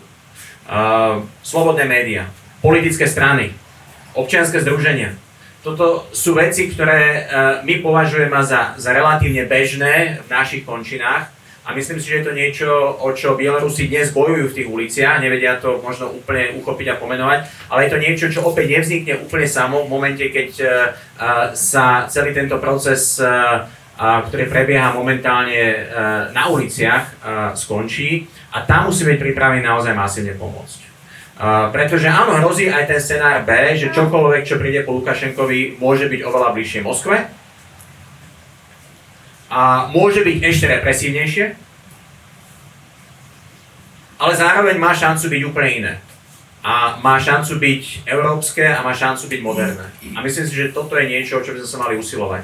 Takže toľko možno k tým scenárom, ale podľa mňa treba mať úplne jasno v tom, kde politicky stojíme a kam chceme, aby to išlo. Toto dnes potrebujú tí ľudia, ktorí sú dnes v uliciach bieloruských miest počuť od nás v Európe. Ja úplne prudko súhlasím s tým odlišením politického a analytického. E, vždy, keď analytik počuje jednoznačné burlivé vyhlásenie, politika musí byť opatrný, lebo stáva sa občas, že po niekoľkých dňoch e, politikov toto nadšenie opustí. Nemyslím tým váš osobne, ale stáva sa. Takže pre tú istotu špekulujem a teda pokúšam sa premýšľať dopredu. E, ďakujem za tú prihrávku smerom do toho, ako môže vyzerať budúci e, bieloruský režim, lebo vôbec nemusí nutne naozaj znamenať, e, že bude lepší, ako bol Lukašenkov režim to by som potom poprosil Alexa, aby trošku bližšie osvetlil tú e, aktuálnu bieloruskú e, scénu a potenciálne produkty politické, ktoré je schopná priniesť. A druhá vec je tá, je to jedna z otázok, ktorá mi prišla do toho mobilu. E, a síce potrebuje Rusko na svojich hraniciach krajinu, ktorá sa zbaví niekoho, kto, kto vládne takou rukou, ako vládne Lukašenko a začne sa rozvíjať e, spôsobom, ktorý je blízky západnému vnímaniu sveta. E, pýtam sa to preto, lebo schopnosť Ruska ovplyvňovať politické procesy aj za použitia veľmi nevyberaných e, prostriedkov, to tá Ukrajina zažila a zažili to mnohé iné krajiny, je pomerne veľká. Hej? Takže otázka teraz, Alex, poprosím vás, ako vidíte šance, e, že v prípade, že by sa to vyvinulo teda v nejakých scenároch pozitívne v zmysle zmeny, v zmysle e, odstránenia tej lukašenkovskej hegemónie, aká bude reakcia Ruska e, na túto situáciu a aká bude reakcia Bielorusov na reakciu Ruska? Dobre, takže, takže toto je režim na kryštálovej gule. No, treba si uvedomať, teda pár takých vecí dosť podstatných, že naozaj tá odpoveď na tú otázku, že či to je v záujme, záujme Kremla tak, ako vidí ten svoj záujem, či, že by sa tá krajina rozvíjala západnejším spôsobom, tak odpoveď na tú otázku sa samozrejme nie. Existuje niečo, no taký koncept, pojem, s ktorým som neprišiel ja, ako solidarita diktátorov. To je taká triedna solidarita, ako sa to ešte hovorí. A, a paradoxom je, že e, Vladimír Putin a Lukašenka sa navzájom neznašajú. Oni sa nenavidia. Aj napriek tomu e, je ten Lukašenka v Bielorusku pre Putina to menšie zlo. A prečo je to tak? E, teraz sa dosť veľa špekuluje o tom, že ako by mohlo vyzerať to post Lukašenkové Bielorusko a že či by tam nemal úspech nejaký proruský kandidát napríklad. Môže to byť Cepkala, bývalý spojenec s Lukašenkou alebo, alebo kdokoľvek iný. Uh, je jasné, že taký kandidát by mal dobré šance v Bielorusku. V Bielorusku uh, väčšina obyvateľstva teda antiruská není. Ona, je, ona sa cíti uh, ako uh, ako národ, hej, ktorý sa nechce pripojiť k Rusku, ale zároveň nemá, nemá nejaký veľký odpor hej, voči Rusku, že to je, tam je taká prirodzená, taká sympatia. Lenže uh, taký kandidát, aj keby mal úspech, uh, v očiach Moskvy je nebezpečný. Uh, prečo je nebezpečný? Lebo je nezávislý. Uh, čo je nezávislý? Lebo uh, není obmedzený tak, ako je obmedzený Lukašenko. Uh, hej, tým, že je diktátor, ktorý nie, nie je uznaný na západe. Čiže aj ten najproruskejší kandidát v podstate má viac možností na stole ako, ako, ako Lukašenko, ako terajší prezident. tom, čo sa týka, v tom, čo sa týka vyjednávania so Západom a, a nejakej možnej užšej spolupráce a, um, s EÚ, alebo dokonca aj s NATO, uh, hej, ktoré by už nebolo pod kontrolou tej Moskvy. Hej. Čiže toto, toto akože z takého strategického hľadiska je dôvod, prečo, prečo Lukašenka je to také, to také menšie uh, zlo. Slabý, oslabený, delegitimizovaný Lukašenka je lepší pre Putina ako akýkoľvek mladý a uznaný na západe, uh, dokonca aj deklaratívne proruský kandidát. No a samozrejme, uh, tu ide o tú, aj o tú solidaritu z toho hľadiska, že, že zmena vlády uh, je pre Moskvu nebezpečný prezident. Ale to viac nebezpečnejšie, lebo Bielorusko je veľmi blízka krajina, kultúrne, aj, ktorá sa v Rusku veľmi uh, tak uh, sleduje a, a ten príklad by bol naozaj, naozaj demotivujúci, povedzme to takto. Uh, čiže netreba si myslieť, že, že, že proruský kandidát je, je nejakou takou žiadanou opciou, možnosťou pre, pre Moskvu. Ďakujem veľmi pekne. Posledná otázka z tých, ktoré som mal pripravené ja, nechystal som ich sám, ale myslím si, že je dôležitá pre ten kontext slovensko-bieloruský. Začal by som vami, Ivan. Reflexia udalostí uh, v Bielorusku za ostatné roky a uh, potom ako samostatná téma, nie veľmi dlhá, uh, reflexia aktuálna. To znamená, to, ako dnes popisujú slovenské médiá, poďme zatiaľ iba mainstreamom, ten proces a ten problém v Bielorusku podľa vás je reflexiou reality alebo je skreslený? A ak je skreslený, tak akým spôsobom? Uh, áno, to je dôležitá...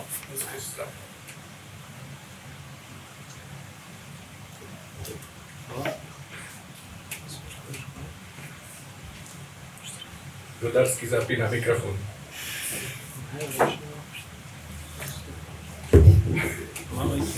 Že nebudem viac sily. E, áno, to je dôležitá otázka, lebo sa som na to naviazať z iného kontextu. E, toto je riziko nielen pri Bielorusku, ale pri všetkých takýchto ako keby kritických veciach, akým spôsobom sa to naozaj udrží v éteri dlhšie. Pretože to nie je ako teraz, samozrejme, je to niečo aktuálne a je to niečo šokujúce svojím spôsobom logicky, ale to by tak nemalo byť nielen z pohľadu médií, ale z pohľadu predovšetkým politických predstaviteľov.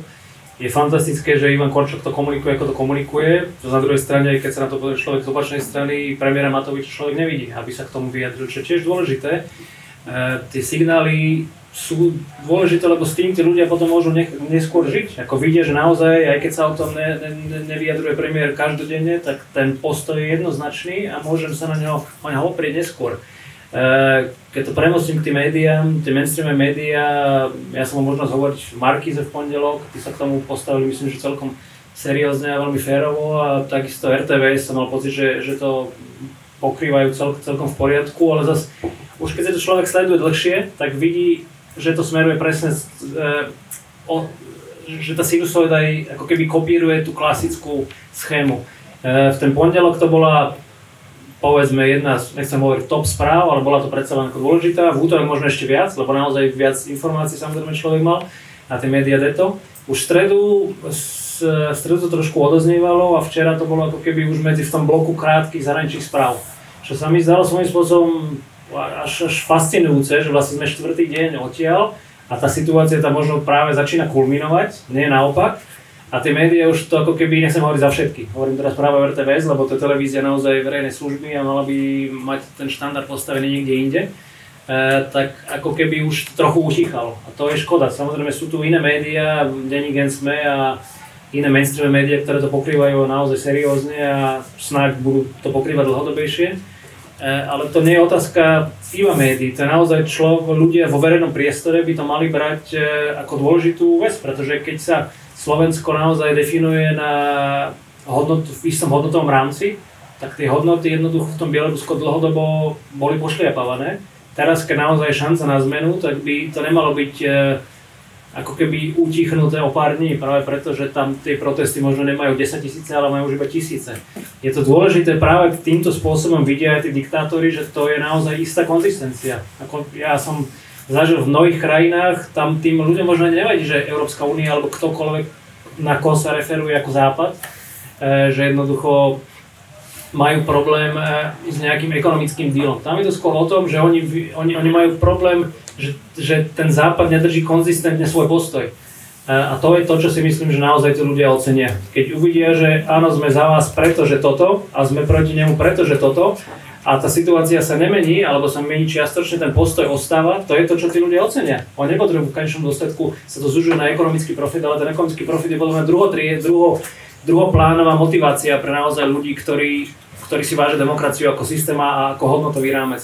To znamená, to Slovensko naozaj je niekde inde, a, a, ale zase na druhej strane, ako sa teším z toho pána Korčeka, tak mi je ľúto, že čeli predstaviteľe neboli aspoň tak počuteľní ako povedzme Babiš. Babiš je kritizovateľný za mnoho iných vecí, v tomto smere ako bol celkom jednoznačne, hovoriac o Litve a Polsku, a tak tí sú samozrejme hraničné krajiny. Počul som predstaviteľ Lotyšska, ktorý hovorí, že za súčasných podmienok neexistuje si predstaviť budúcoročnú majstrovstvá sveta v hokeji, aby organizovali spoločne s Bieloruskom, pretože pre nich to Bielorusko prestalo byť normálnym, serióznym partnerom E, to znamená, tam naozaj ten rámec musí byť postavený jednoznačne. To nestačí často iba to, že áno, rozumieme tomu. Ako nevidím dôvod naozaj zaujať hodnotový postoj takýchto kategorických a pomerne, pomerne jednoznačných pozíciách. Je fantastické, čo hovorí, čo hovorí Vlado, e, ale to, a čo hovorí, hovorí pán Korčok, ale, ale tam nie je dôvod byť ticho. Tam jednoducho si naozaj je dôležité sa odvolať a povedať jednoznačne, kde stojíme. Ďakujem pekne. E, poprosím ešte Alenu e, z toho dôvodu, že pozná oba kontexty. Oba kontexty, myslím si, že veľmi hlboko a nezávisle. Takže znovu tú otázku zopakujem, aby neunikla.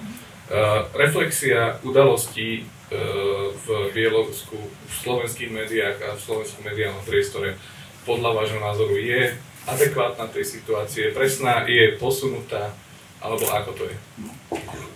Тоже в плане контекста для меня, как человека, живущего в Словакии, очень важно сравнить, как э, в Словакии говорят и думают на тему Беларуси с другими странами. И, честно, я очень впечатлена качеством публичной и общественной дискуссии о Беларуси в Словакии.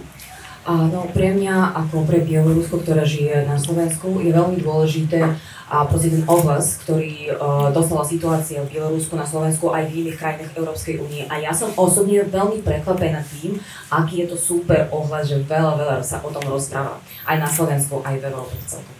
В СМИ а, очень то, что мы видим сейчас, на самом деле даже крупные респектабельные издания не очень, не всегда отличаются качеством а, того, как они пишут о Беларуси, просто потому что не посылают туда своих лучших корреспондентов. И я говорю о таких изданиях, как BBC, Washington Post, New York Times. Было очень много проблем с тем, как они освещали Беларусь.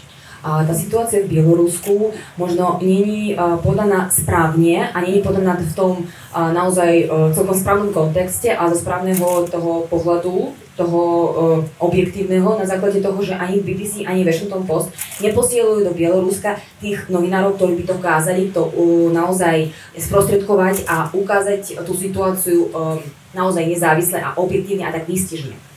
В Словакии то, что я вижу, даже вот на моем собственном опыте, очень хорошие журналисты, одни из лучших в стране посвящают эту тему, включая даже тех, которых мы видим сегодня здесь.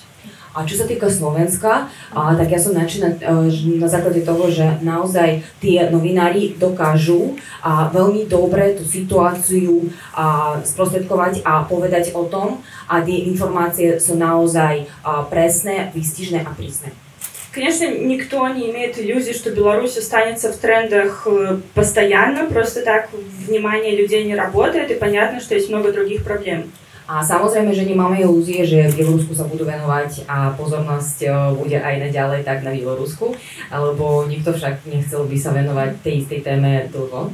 И очень кратко, э, э, тут те усилия, которые прилагает дипломатическая служба, тоже очень впечатляют. И это не только и Иван Корчик, э, который персонально очень четко высказывается на эту тему. И я знаю, что а, активно лоббирует э, за идею Беларуси среди своих э, а, других министров, но также, например, то, что делает теперешний посол Беларуси и то, как открыто Словакия выступала к идее выдачи виз белорусам. No a čo sa týka aj novinárov, ktorí tu, tu sú teraz tiež, oni tú situáciu veľmi dobre a sprostredkujú a veľmi dobre o nej rozprávajú.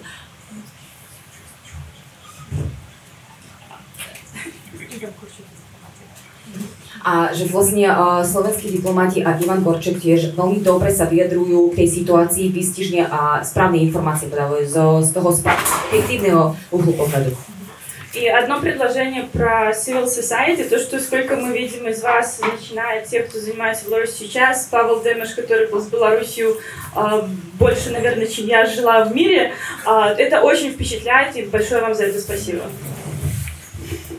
A veľmi pekne ďakujem za to, ako Pavel Demeš a, a iné médiá tie informácie sprostredkujú a ako o tom hovoria. Bieloruská rozviedka po dnešku bude mať veľkú radosť z vás. Alex, e, poprosím vás ešte, e, aby ste sa vy na to pozreli z vášho pohľadu. Dobre.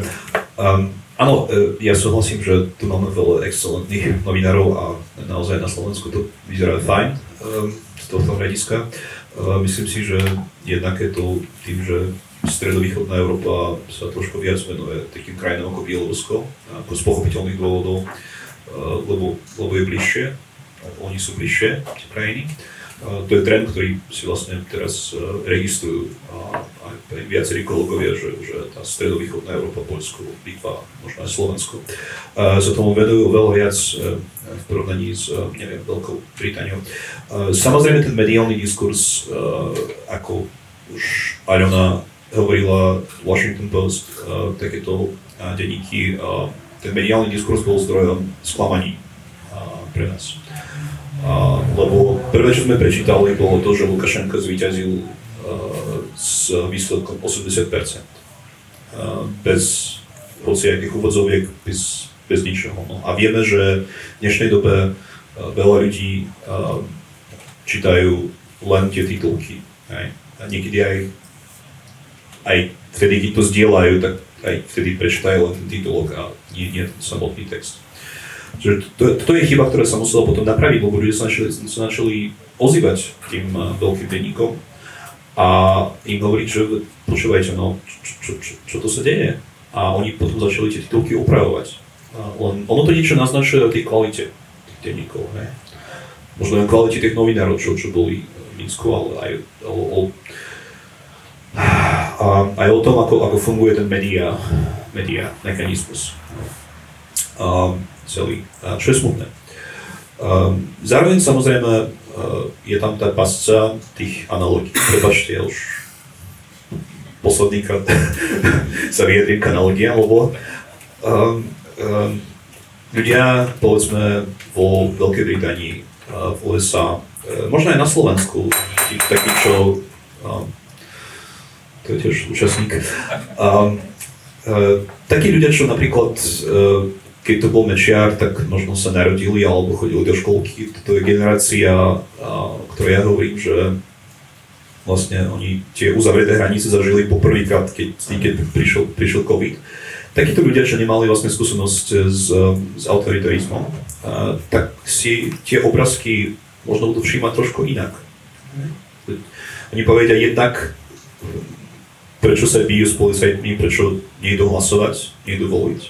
A jednak pozrite, veď tu máme uh, Francúzsko, tu máme USA, veď aj tam sa bije, však čo, ako je to rovnaké a prečo to prečo, prečo je to Bielorusko horšie, a horšie ako, ako, ako neviem, USA alebo Francúzsko, ako Macron. Uh, čiže je to pasca kognitívna. A tú pascu sa nedá vyriešiť inak ako cez vzdelanie, cez informovanie ľudí. No a samozrejme na to nestačí, nestačí ten jeden článok, ktorý uverejní Washington Post, ani, ani SME, ani, ani hospodárske noviny. A, čiže s tým treba, treba nejako bojovať. A to sme tiež zaznamenali, že proste ľudia si a, tú situáciu interpretujú, a aj ten mediálny diskurs to interpretuje cez analogie, ktoré, ktoré sú celkom, celkom pochybné. Ďakujem pekne, veľmi stručne, lebo viem, že ukravujeme už čas určený pre otázky z publika, a, ale taká skôr politická reflexia toho diania za posledný týždeň, ono, e, bývalý britský premiér Harold Wilson povedal, že týždeň je e, strašne dlhá doba v politike a myslím si, že v prípade toho, čo sa deje v Bielorusku, to, to platí uh, úplne presne pretože dnes tie správy, aj svetové, v tých médiách, aj e, v tých slovenských médiách, aj tie politické, píšu naozaj tí ľudia v tom Bielorusku. To ešte týždeň dozadu nebolo, nebolo zjavné ani zrejme, keď e, v skutku tie oficiálne správy prebrali mnohé, mnohé agentúry a vlastne aj tie renomované západné médiá. A aj v samotnej únii ešte pár dní dozadu bola otázka, že či vôbec Bielorusko bude témou stretnutia ministrov zahraničných vecí. Pretože máme viacero paralelných problémov, kto trošku to okolie, uh, hovorí nám situácia medzi uh, Gréckom a Tureckom, a uh, takisto na Blízkom východe, plus malý výbuch uh, v Libanone a samozrejme korona uh, je veľká téma uh, a dotýka sa zahraničnej politiky. Ale myslím si, že dnes, a to je dobrá správa, keď sa bavíme o mediálnom priestore, o spravodajstve, že ľudia dokážu reálnym spôsobom e, písať to spravodajstvo. To spravodajstvo dnes je naživo, kto ste na Twitteri, kto ste na sociálnych sieťach, tam máte bezprostredne to, čo sa už deje v tých uh, denníkoch alebo aj, aj v tých tradičných médiách, tak uh, je často, pokiaľ je to kvalitne spracované dobrou reflexiou alebo aj analýzou, a, ale dnes mňa osobne, pretože dezinformácie sú obrovským problémom, pokiaľ sa dejú takéto udalosti, že mám pocit, že, že ono na začiatku bola jedna veľká dezinformácia o tých bieloruských voľbách a dnes sme oveľa bližšie k pravde a oveľa bližšie aj k faktom. A je to vďaka práve tomu, čo sa tam deje a vďaka práve aj tej pozornosti, ktorá sa tomu menuje uh, jednak mediálne, ale aj politicky. A posledná poznámka k reakciám uh, politikov. Uh, a političiek. E, možno náš premiér je ticho, ale napríklad ja chcem veľmi oceniť a myslím, že to zarezonovalo za hranicami Slovenska reakciu pani prezidentky Čaputovej. Takže naozaj z tých najvyšších poschodí slovenskej politiky si myslím, že v správnom čase zazneli správne reakcie. Toto nie je len našej diplomácii. A, a myslím si, že je to vnímané aj, aj, aj širšie.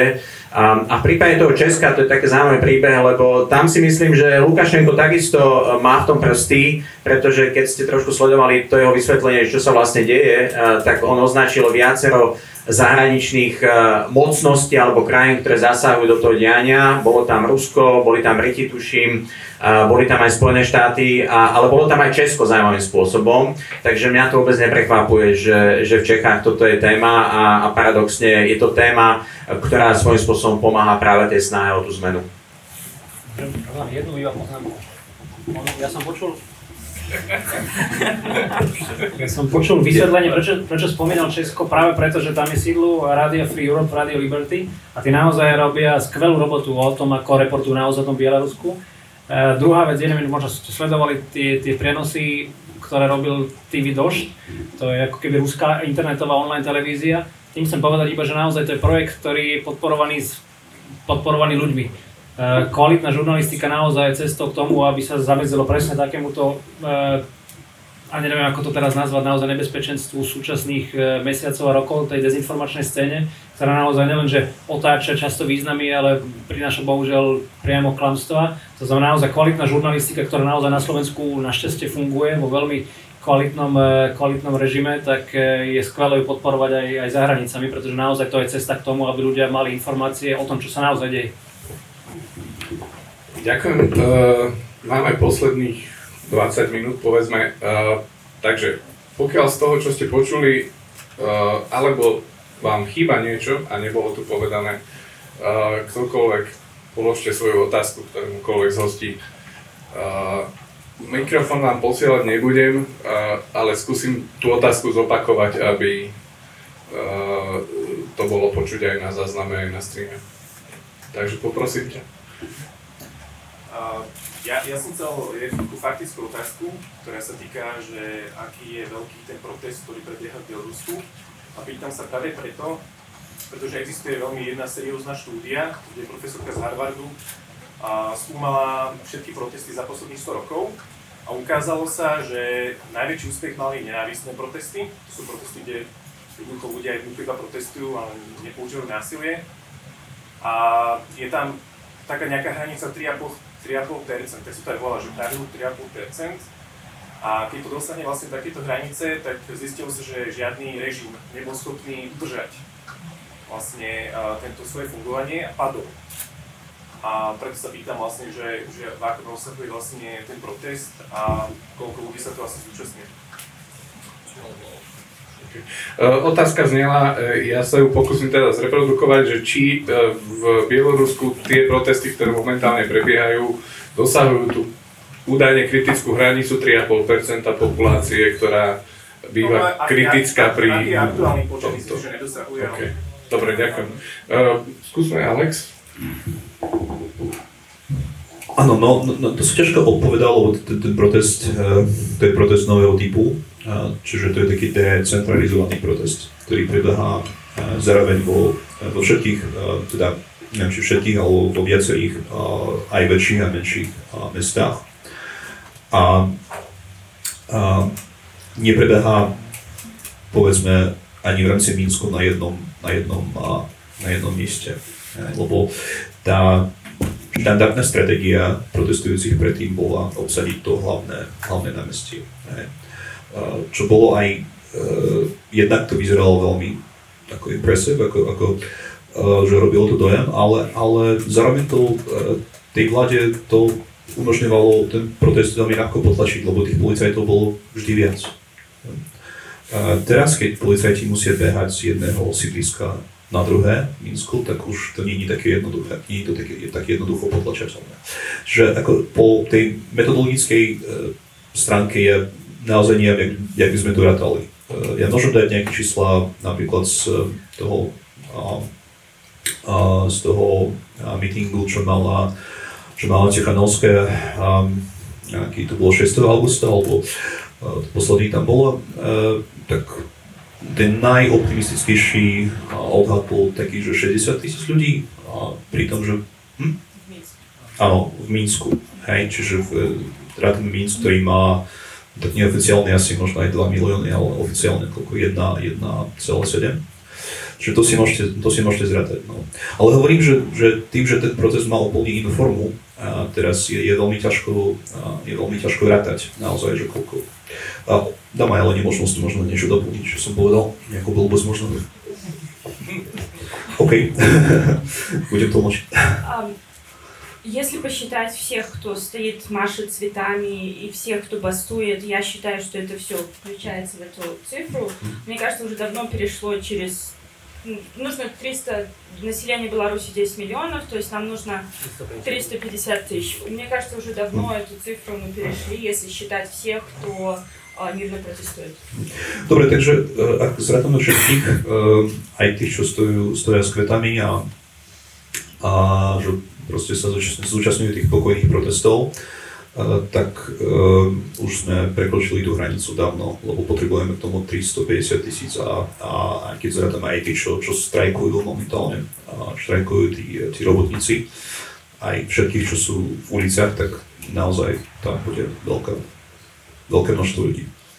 Tam treba ešte jednu technickú, že tento distribuovaný spôsob protestu, kedy naozaj neexistuje konkrétna lokalita, ktorú, e, ktorú sa dá odrezať e, na ktorú dokonca na väčšinu takýchto zhromaždísk, e, ktoré sú typické, na Slovensku ich máme na meste SMP a na meste Slobody a podobne. Na to existujú plány, ktoré policia dokáže za hodinu aktivovať a, a už dopredu vie, čo sa bude diať, kde sú rozptylové plochy, niečo podobné.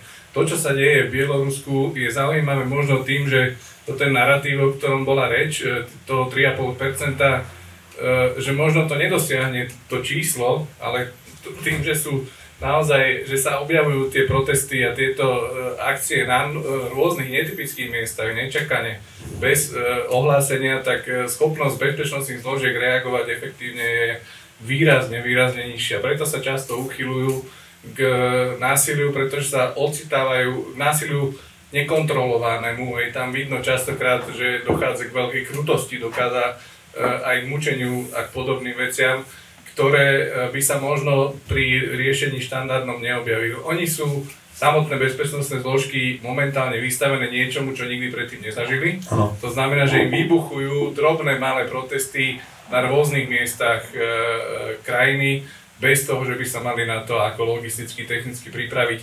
Toto je spôsob, ako v zásade, že menšina a e, ľudia, ktorí sú slabší a neozbrojení, e, dokážu účinne e, oslabiť štátnu moc. To je z bezpečnostného hľadiska čisto technické. Ja len dodám, že to pravidlo hovorí, že tých 3,5% je tá hranica, kde už to nikto nevydržal. Žiadny režim nevydržal. Áno, áno. Čiže stačí aj oveľa menej kultúre. Áno, to sú, ďakujem.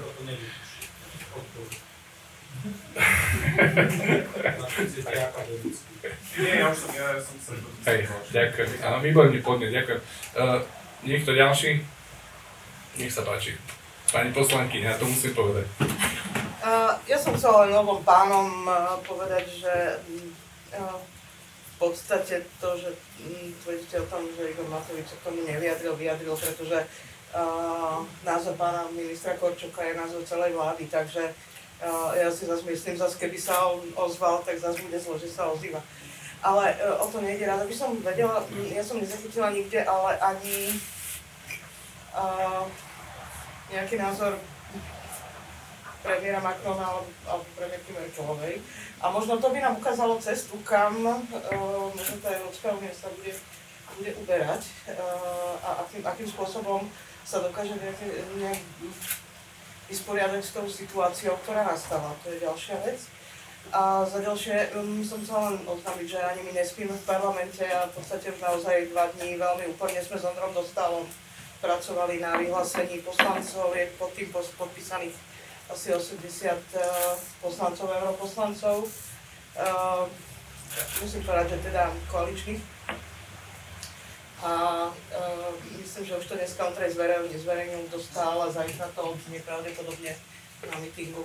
Ale, ale skutočne by ma zaujímalo, zaujímalo, či máte tie informácie a, a ako, a, ako to vidíte, pretože sú to veľké krajiny a tie by mohli ukázať tú cestu. A ja rozhodne stojím za Pre mňa, pre mňa nová informácia je, čo si povedala, že existuje iniciatíva asi 80 poslancov parlamentu koaličných, ktorí e, teda e, konajú v zmysle priamej podpory bieloruského e, momentálneho hnutia. Ale toto budete vedieť, Vlado, lepšie vy. Monika teda vraví, že nezachytila nejaké jednoznačné vyjadrenia zo strany Macrona alebo nemeckej kancelárky alebo iných, iných vrcholných predstaviteľov je to tak, alebo to len niekde zaniklo v priestore a ak to tak je, prečo? Ďakujem pekne a ďakujem aj za tie poznámky k tomu, k tej iniciatíve spoločnej, ktorú vlastne inicioval Ondra Dostal.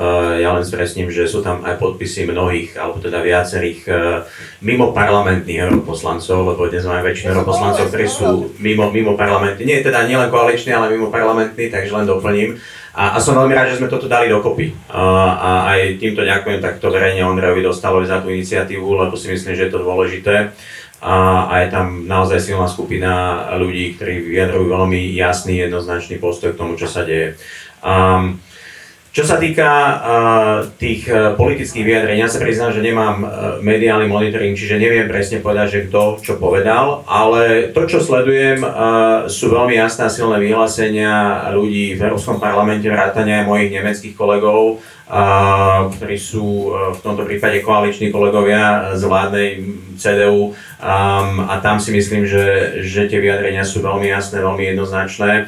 Um, takisto nemecké predsedníctvo, myslím si, že sa veľmi aktívne angažuje. Momentálne Nemci majú v rukách predsedníctvo v Európskej únii a, a to si myslím, že je aj um, dobrá a situácia pre riešenie práve takýchto e, dôležitých e, udalostí, a to, že to majú v rukách Nemci. A, takže ja som zachytil veľmi jasné a silné signály zo strany nemeckého predsedníctva a nemeckej diplomácie. A, takže myslím si, že e, uvidíme, čo bude nakoniec dnes z úrovne ministrov zahraničných vecí, to bude takéto kľúčové ale e, neviem si predstaviť, že, že ďalší summit európskych lídrov, pokiaľ sa uskutoční, keď sa uskutoční, tak sa uskutoční bez diskusie o Bielorusku. Myslím si, že toto bude absolútne uh, jedna z tém, ktorá sa tam uh, v nejakej forme objaví. Uh, takže uh, myslím si, že, že dnes, e, tak ako aj Alena spomínala e, litovskú diplomáciu, ktorá to naštartovala a samozrejme Poliaci, ktorí prirodzene v tom priestore operujú dlhodobo, dnes, dnes to nie je otázka dvoch štátov, dnes to je naozaj otázka únie a unijného hlasu. A dnes by som povedal, že tí skeptici, alebo nebude ešte možno nejakí skrytí podporovatelia toho režimu, ktorý tam dožíva, sú v absolútnej drevej menšine v rámci, v rámci e, Európskej únie. To je proste absolútne menšinový hlas. Takže ja si myslím, že, že dnes e, je dôležité vysielať tieto signály podpory. Toto nie je len o nejakých e, papieroch a slovách, toto si myslím, že to sú reálne veci, ktoré tí ľudia naozaj cítia, tie posolstva, keď tam prídu, tak povzbudia a naštartujú. A navyše je podľa mňa za tým aj zrod nejakého plánu, politického plánu, pretože to Bielorusko, a to poviem teraz na rovinu, bude podporovať nielen dlhodobejšiu politickú podporu, ale bude, bude potrebovať aj, aj oveľa masívnejšiu finančnú podporu. A tu zase viem za seba vám povedať, že jedna z vecí, ktorá aj mňa trápi v tých rozhodnutiach, ktoré sa udiali posledných týždňoch v súvislosti s budúcim rozpočtom Európskej únie na najbližších 7 rokov, a, kde sú výrazné škrty práve v oblasti zahraničnej politiky, a, tak budeme bojovať v Európarlamente o to, aby to susedstvo dostalo viac peňazí a aby aj v prípade tej zmeny v Bielorusku sme investovali výrazným spôsobom do podpory občianskej spoločnosti, ale aj, aj tej politickej zmeny v samotnom Bielorusku. Takže a tu ten Európarlament má silné slovo, pretože my jednoducho o tých peniazoch rozhodujeme. Takže toto môžem za seba povedať. Um, ale, ale myslím si, že dnes uh, naozaj tak ako tie správy pred tým týždňom, keď Alex hovoril, že, že boli to agentúrne správy, že aj tá politická diskusia sa podstatným spôsobom zmenila. A, a tu, tu sa ukazuje, a to je možno taká moja posledná poznámka, že, že konkrétni ľudia, ale aj malé štáty dokážu zmeniť uh, podstatným spôsobom kormidlo tej európskej politiky. Toto nie je o jednom človeku, toto nie je o jednej krajine, toto nie je o tom, čo si zmyslí človek v Elizejskom paláci alebo jednoducho v Berlíne. Toto je o tom, že tá európska politika sa tvorí kolektívne a dnes e, a v týchto dňoch e, zabrali naozaj e, niektorí v tej, tej východnej polovici tej únie, ale dneska to cítiť v rámci celej únie. Dobre, máme priestor na poslednú otázku, tak poprosím. Ja by som otázku na Alexa. Uh, Alex, ty si teda hovoril, že uh, Rusko nemáš taký záujem na výmenu prezidenta v Bielorusku kvôli tomu, že vlastne bieloruský prezident viac taký, nie až taký slobodný v rámci zahraničnej politiky, s tým, že teda ostatné štáty ho sa vlastne voči tomu vymedzujú. Ale tak sme počuli vlastne, že Európska únia uvoľňuje sankcie voči sankčný režim voči Rusku, voči Bielorusku, pardon. A zároveň teda musel som googlovať a našiel som správu z januára 2020, kedy bieloruský minister obrany uh, Belokonev, ak sa neviem, teda takto je napísané, možno to je niekto iný, uh, ohlásil, že Bielorusko chce uh, smerovať k spoločnému cvičeniu z NATO. Či teda toto náhodou nie je nejaký silný signál toho, že bieloruský prezident naopak si kvázi robí priestor, aby mohol spolupracovať s inými zahraničnými partnermi, čo by naznačovalo, že aj Rusko môže byť záujem na výmene. Mm-hmm. Ako, priznám sa, že nerozumel som tako, tomu prepojení medzi tým všetkým a tou poslednou vetou, že, a, ale by si to možno dovysvetlil nejako... Hej, ty teda hovoríš, že bieloruský prezident nemá až tak veľkú áno, áno. Mhm. voľne sa rozhoduje v rámci medzinárodných vzťahov. Že áno, áno, to je pravda. S tým, že naopak, že zdá sa, že Bielorusi naopak plánujú cvičenie z NATO, teda plánovali, respektíve ohlasili, že plánujú Jasno, no, ale tá spolupráca tam není výlučná, však e, Bielorusko spolupracuje s Európskou úniou, aj, aj, aj z NATO však je súčasťou Partnership for Peace, e, čo to je v Slovenčine vlastne partnerstvo Zamier. Zamier, ďakujem. Um, aj je samozrejme, samozrejme súčasťou východného partnerstva, to je framework Európskej únie, čiže tá spolupráca tam celkom celkom je. A, a niekedy možno aj v niektorých oblastiach väčšia ako, ako, ako by malo byť vzhľadom na to, ako sa ten, ten, tá vláda správa voči svojim občanom. Len ako môžem len opakovať to, že ten, ten priestor pre tú spoluprácu je prirodzene obmedzený, kým tam je neuznaný alebo aj nelegitímny prezident. Čiže toto je taká, to je taká brzda, hej, geopolitická brzda, na ktorú Rusko momentálne môže, sa môže spoľahnúť. Ako náhle tá brzda zmizne, tak ako hovorím, aj ten najproruskejší kandidát si bude musieť, kým to bude demokratický štát, si bude musieť rešpektovať názor tých občanov, pre ktorých Rusko proste atraktívne není ako model.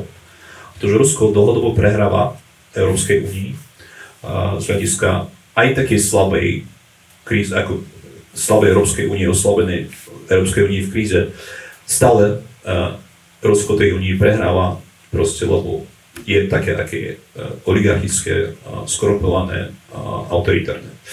A ten, ten, ako tá gravitácia, ten tlak smerom na západ tam je prirodzený. A, a preto ten, ten prerovský kandidát bude musieť nejakú ako rozšíriť tú spoluprácu s, s Európskou úniou. A to, to by Rusko nechcelo, preto potrebuje tú brzdu v podobe neuznaného prezidenta. Ja len teda technická, že ohlásené spoločné cvičenie Bielorusko s NATO v januári tohto roka, ak je to reálne to uniklo, tak e, je extrémne silný signál a podivuhodné, lebo v tom čase ešte Lukašenko nebol zámer. zámer. Aj, ako, No, no vydierať, vydierať dobre vieme. Nielen Západ, ale aj Rusov. okay. Čiže pripisujete to takému tomu podivnému vzťahu medzi Ruskom a Bieloruskom? No isté, isté, je- isté. Však aj východné partnerstvo, to všetko, čo sa dialo v posledných 10 rokov. To je, taká, to je taká hra na dve strany, že keď, eh, keď mi nedáte peniaze, tak, tak pôjdem za týmito. Inak on to nevymyslel, eh, to robila Korea Severná eh, počas studenej vojny. Oni, keď Sovieti prestávali dávať peniaze, tak začali byť, eh, a začali byť eh, milovníkmi eh, maoizmu. Kým Číňania keď, keď Číňania prestávali ich podporovať, tak začínali byť milovníkmi sovietského komunizmu a takto, takto sa im darilo pár desaťročí. No, čiže toto nie je nič nové. Čiže ako utilitárny akt, nie, nie, neznamenajúci nič závažné do politiky. Ale s bratskou láskou. Dobre, ak náhodou k tomu je nejaká doplňujúca, doplňujúca otázka, Palo, Ja by som po februári Pompeo navštívil Minsk, čiže ten timing trochu bol tak rozohrať aj, aj tento vektor. Ale ja len ako úplnú drobnosť, inak som nesmierne rád, že sa toto koná piatok večer, som neveril, ja som myslel, že tu budeme taký krúžok len okolo e, diskutérov, že toľko veľa ľudí, čo ma mimoriadne teší a zároveň e, ja si myslím, že Lukašenko, ktorý 30. augusta bude mať 66 rokov, e, tak blbo oslaví tie narodeniny a uvidíme, či ich oslaví vôbec v Bielorusku. A, a ak tak bude mu treba odporúčiť vodku, saunu a traktor. Potom som istý teraz. Tá dynamika vývoja je už tak jasná, že debata o tom, že či Lukašenka je legitímny a nelegitímny, či bude prezident alebo nebude prezident, Lukašenka treba nazývať bývalý prezident, jemne, a gangster normálne. A vtedy sa nám tie kontúry toho, ako k nemu treba pristupovať, vyjasnia, či už politicky, ako Vlado veľmi správne povedalo, bývalým prezidentom, pomlčka gangstrom, sa ináč treba správať ako bývalým normálnym prezidentom. A zároveň e, si myslím, že tá úvaha o tom, že či Bielorusi používali európske vlajky teraz počas e, týchto nepokojov a brutalít, ktoré sa diali, e, to nie je prekvapujúce, že ich prestali. V 2010, ja som na tých voľbách bol, keď to tam rozháňali a zatvárali prezidentských kandidátov, vtedy boli bieloruské aj európske vlajky spolu. My, Európania, si budeme musieť zaslúžiť, aby sa naše vlajky dostali pri bieloruské, pretože Bielorusi teraz ukazujú, že ich prilnutie k európskym hodnotám je väčšie ako naše. A celá debata o geopolitickom význame Bieloruska a že či vtláčame Bielorusko do rúk Ruska, alebo že či on sa prikloní Lukašenka k západu, tá týmto týždňom skončila. Odteraz to už nie je o geopolitike, ale o princípoch. A zajtra Mike Pompeo je vo Varšave podľa mňa tá debata už teraz bude musieť byť, či nejaký Marshallov plán bude treba pre Bielorusko, ktoré ukazuje európske hodnoty. A Vladimír Putin prešli ho čas, on veľmi rýchlo zavinšoval. Patriarcha v Bielorusku zistil, že veľmi rýchlo zavinšoval a už stiahol vinš e, čo je No neuveriteľný úkaz. že aby patriarcha stiahol vinč. No a e, Ťang Cemin, či tento Xi Jinping, ako si zavinšoval toho, ako komu sa to dá odpustiť, ale Bielorusi neodpustia ten skorý vinč Vladimirovi Putinovi. A preto si myslím, že to európske smerovanie Bieloruska, Bielorusi to teraz ukázali. A tá Svetlana Tichanovská sa stala symbolom toho celého, ale na veľmi správne hovorila, tí Bielorusi si vyzdobovali zmenu tak atypickým spôsobom, že to nebolo pod líderstvom. Ona povedala, takéto sme tu nikdy nemali v regióne, že ja nechcem byť prezident, ale kandidujem. Ja chcem, aby boli okolo roka prezidentské voľby, aby boli všetci prepustení. Tento úkaz sme tu ešte nemali. A keď to ona dokázala, myslím si, že mali by sme aj my rozmýšľať úplne ináč ako doposiaľ o vzťahu k tejto krajine. Čiže out of box premýšľanie o tom, že čo s Bieloruskom, to nie je len o Bielorusku, ale o Európskej únii. Ja rezignujem na snahu zopakovať tvoju otázku, lebo to ani nebola otázka. Ďakujem, eh, ďakujem za tvoj vstup a samozrejme áno, eh, je to téma, ktorá sa nekončí, myslím si, že zajtra, pozajtra, o týždeň budú prichádzať nové a ešte stále prekvapujúce informácie, ktoré môžu byť pozitívne, negatívne a presne v tom kontexte, ktorý si popísal. Uh, takže na teraz by som to ukončil. Uh, ďakujem všetkým, ktorí prišli, ďakujem všetkým, ktorí boli na live streame a uh, možno sa ukáže